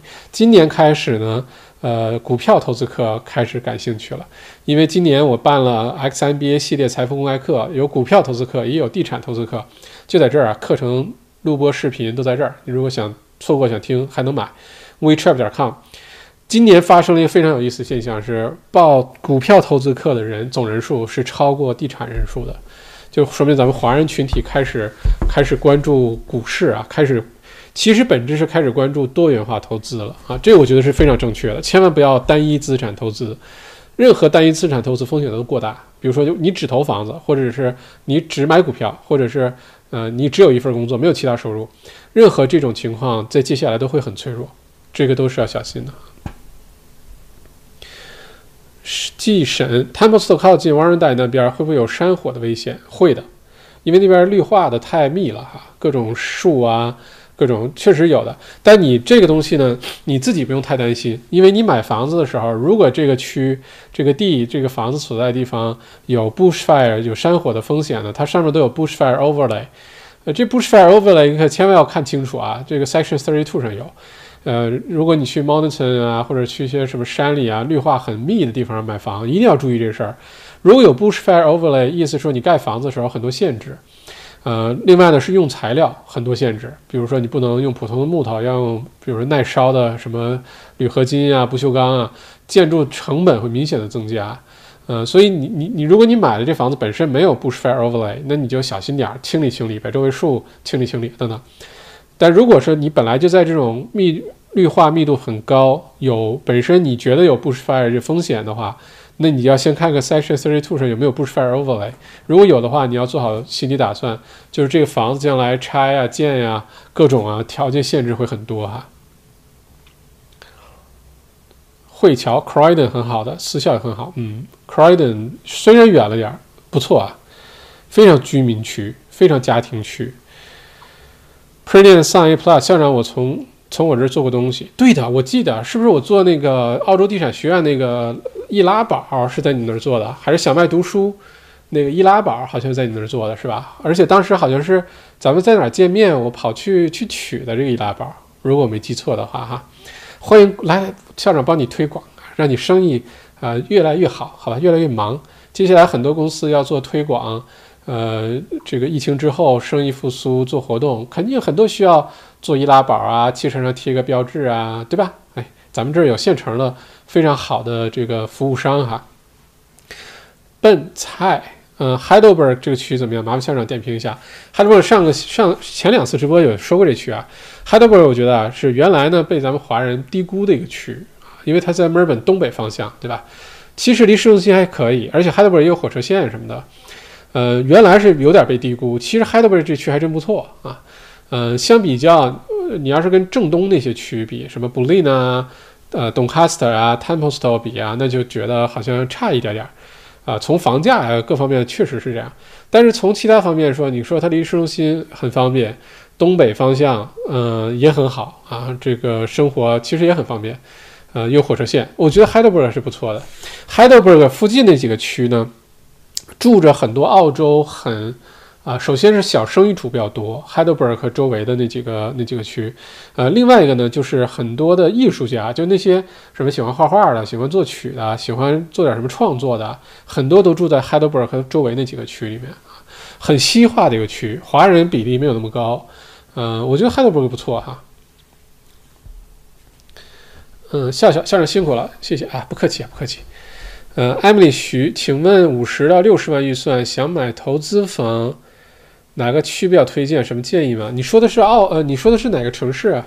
呃，艾米丽，你如果说的是墨尔本的话，五十到六十万可能要买到很远的地方。呃，如果想买投资房、公寓，肯定是不推荐了。五五十六万、六十万也只能买个一房的公寓啊，或者一个特别特别小的两房的公寓。呃，如果五十到六十万预算想买投资房、买土地的，还好出租的，租金回报还 OK 的，嗯。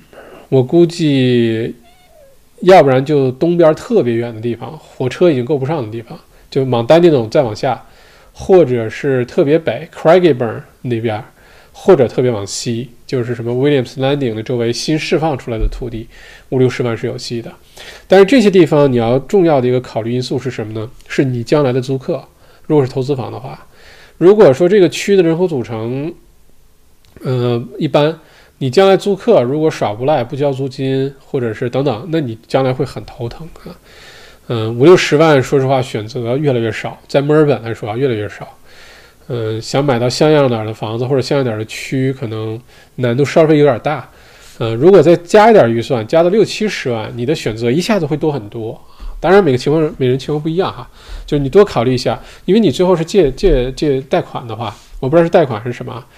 啊，如果五六十万是现金的话，全款的话，我建议你考虑贷款。现在利率这么便宜，五六十万你可以买两套、买三套。如果你能贷得到款的话，呃，如果是不是全款，你是贷款，那就更五六十万和六七十万，你的首付的钱，你的 deposit 可能不会差太多。但是六七十万的房子的选择跟五六十万比，一下子多很多，区也多很多。Peter 曹校长好，一百二十万左右自己开发，墨尔本东南哪里比较推荐？一百二十万左右，什么一百二十万左右自己开发？你是有一百二十万的资金吗？呃，这个没看懂哈。自己开发，还是你想开发出一个一百二十万的房子，买块地自己盖个房子，土地加房子一共一百二十万？啊，我没看懂这问题啊，Peter，呃，麻烦帮我解释一下，然后给你推荐几个东南的区哈。另外是你这房子自己开发是自己住啊，还是开发完就卖？然后有没有考虑，如果自己住的话，比如说孩子上学啊，呃，公共交通啊这些有没有这些硬性的要求？如果有的话，也可以留言告诉我哈。哦，一个小时五十分钟啊！今天又是一开口就是两小时啊！这个我也觉得很神奇。这个，嗯，对着一个照相机的镜头，居然可以说两个小时的话哈！谢谢大家还在镜头前、屏幕前的陪伴哈。Peter 曹 Townhouse，OK，所以你是一百二十万的资金，想要买地开发，呃，开发 Townhouse 是吧？一百二十万资金，那你贷款呢？有贷款吗？这个这个 Peter，说实话，这个问题要问起来很多了。如果你总额的资金就一百二十万，包括买地，包括开发，呃，如果都在内，一共的资金一百二十万的话，那你就把它分开。呃，建筑成本，比如说一套房子，你看你是这个多大的地？一个地上能盖两套还是三套还是四套还是五套？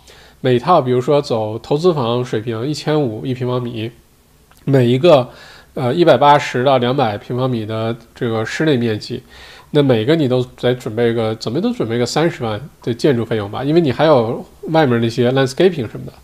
那如果你盖两套，建筑费用建筑成本已经六十万了，那一百二十万的话，你等于土地就六十万，土地六十万。能盖两套 townhouse，至少得六七七百平方米吧？那这样的选择可能并不多啊。如果是总的预算只是一百二十万的话，如果是投资的话，嗯，如果是嗯，我觉得一百二十万预算稍微有点紧张。如果做开发的话，如果你可以贷款的话，那就好一些哈。澳洲海参第一人校长好啊，东哥好啊。周广照今天两个半小时哦，对哦，哦对哦，咱们八点整开始，现在十点四十，说是说了两个小时四十分钟吗？啊，OK，谢谢周广照哈，快三个小时辛苦了，嗯，为人民服务，VD 感谢校长，我租了 Clayton 的 Master Room，第一次去墨尔本，先体验一下，如果不适合，几个月就搬走，嗯，注意治安哈，嗯，在 Clayton 的话，嗯，注意治安，你的一些贵重的东西，什么笔记本电脑啊。现金啊，护照啊，反正是注意治安啊。就是 Clayton 没有什么太大的这个抢劫啊，什么什么什么杀人放火啊这种事儿都没有。嗯，前些年出过强奸案，但是也是极少数、极小概率的哈。嗯，当时还有一个梗，是一个华人小男孩被非洲的哥哥们看上了，然后结果就拖进小树林了。下放学的时候。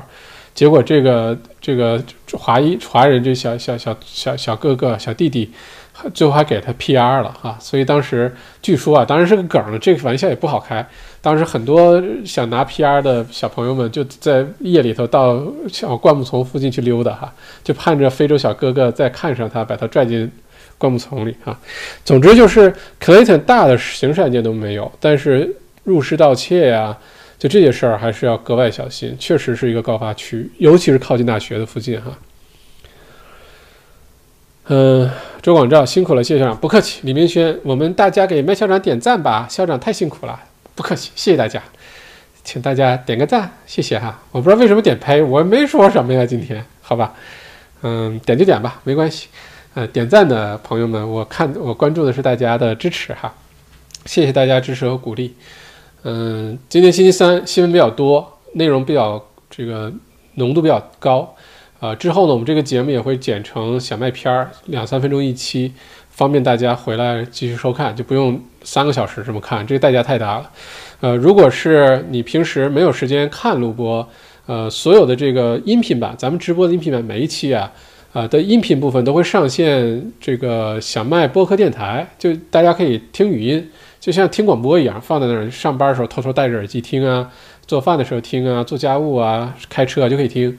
呃，你去苹果的 Podcast，呃，苹果手机也有，安卓手机有免费的一个 APP，或者你去 Spotify 听音乐那个，呃，你都可以找澳洲王小麦，就能找到我的播客电台，这些音频节目都会上去，你就不一定要看啊，反正我也没什么好看的，你就听也可以。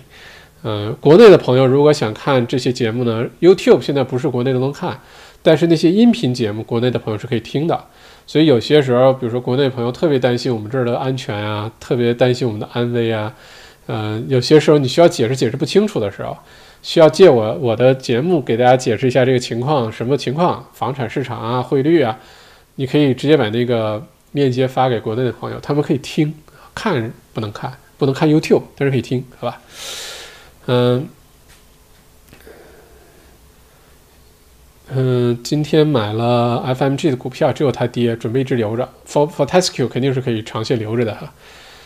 嗯，炮王悉尼大学旁边也有这个梗儿。OK，小小麦校长站了三个小时了。嗯，我平时周末给大家开课啊，开什么内容创业营啊，开 XMBA 财富课，我都是站一天的。呃，就连着站，就是这个周末如果两天的课，我就站两天，从早站到晚。啊，我觉得这样我注意力非常清醒，而且对观众朋友们也是一一种尊重哈。你要非得站着听我讲，站着看我的直播，我也不拦着你哈。嗯，炮王校长说话都可以减肥了，嗯，说这么多话。Q ship 给麦校长绳子点赞，辛苦了，谢谢谢谢。麦校长厉害，谢谢 Sam 刘。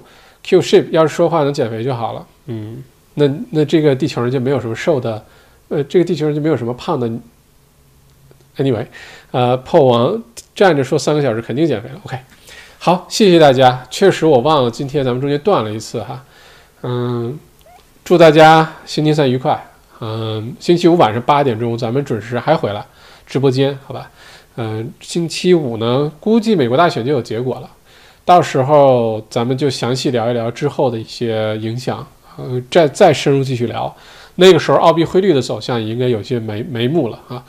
嗯，ANZ 估计到时候也已经这个跟着其他三家银行降息了。嗯，接下来大家就把所有的注意力都放在如何呃好好的创造财富，如何赚钱。如何做投资？大家可以把注意力都放在这儿，因为咱们在澳洲还是那句话，无比的幸运，不用担心健康的问题。嗯，另外这个周末呢，星期天州长维州啊，州长呢有进一步的解封的宣宣布。如果内容特别有意思，咱们星期天就加更啊，你就只要关注、点赞、关注这个平台，到时候有直播啊或者有新节目上线，你就会收到通知，就不会错过了，好吧？啊，如果你想看看皇冠赌场今天什么样，里面有多空，看一下我在直播之前上传了一个小 vlog，就两三分钟，大家给大家看个热闹啊，看一下现在的皇冠赌场刚开门，前一段时间皇冠赌场整个都是关着的啊，一个人都没有，一辆车都没有，现在刚刚开哈。炮王 A N Z 已经通知了哦，来快来拜见拜见神啊！基本说的今天，如果你一直在 follow 我的节目的话，或者是 follow 我的这些内参呀什么的，或者开的课。如果你从二三月份就开始 follow，你发现今年重大事件麦校长的预测都实现了，真的是都实现了，包括川建国连任这事儿，当然也有 KFK 的功劳哈，啊，所以欢迎经常来观看我们的小麦独角兽。OK，好，这个广告硬不硬啊？好，再次感谢大家今天晚上的陪伴啊，今今天是个非常重要的日子，历史上来看都会是个很重要的日子，嗯，咱们星期五晚上八点整见，好吗？如果你出去吃吃喝喝了，我不会。我不会嘴馋的，我不会流口水的，我会坚持在这里给大家做直播的，好吧？好，谢谢大家，晚安。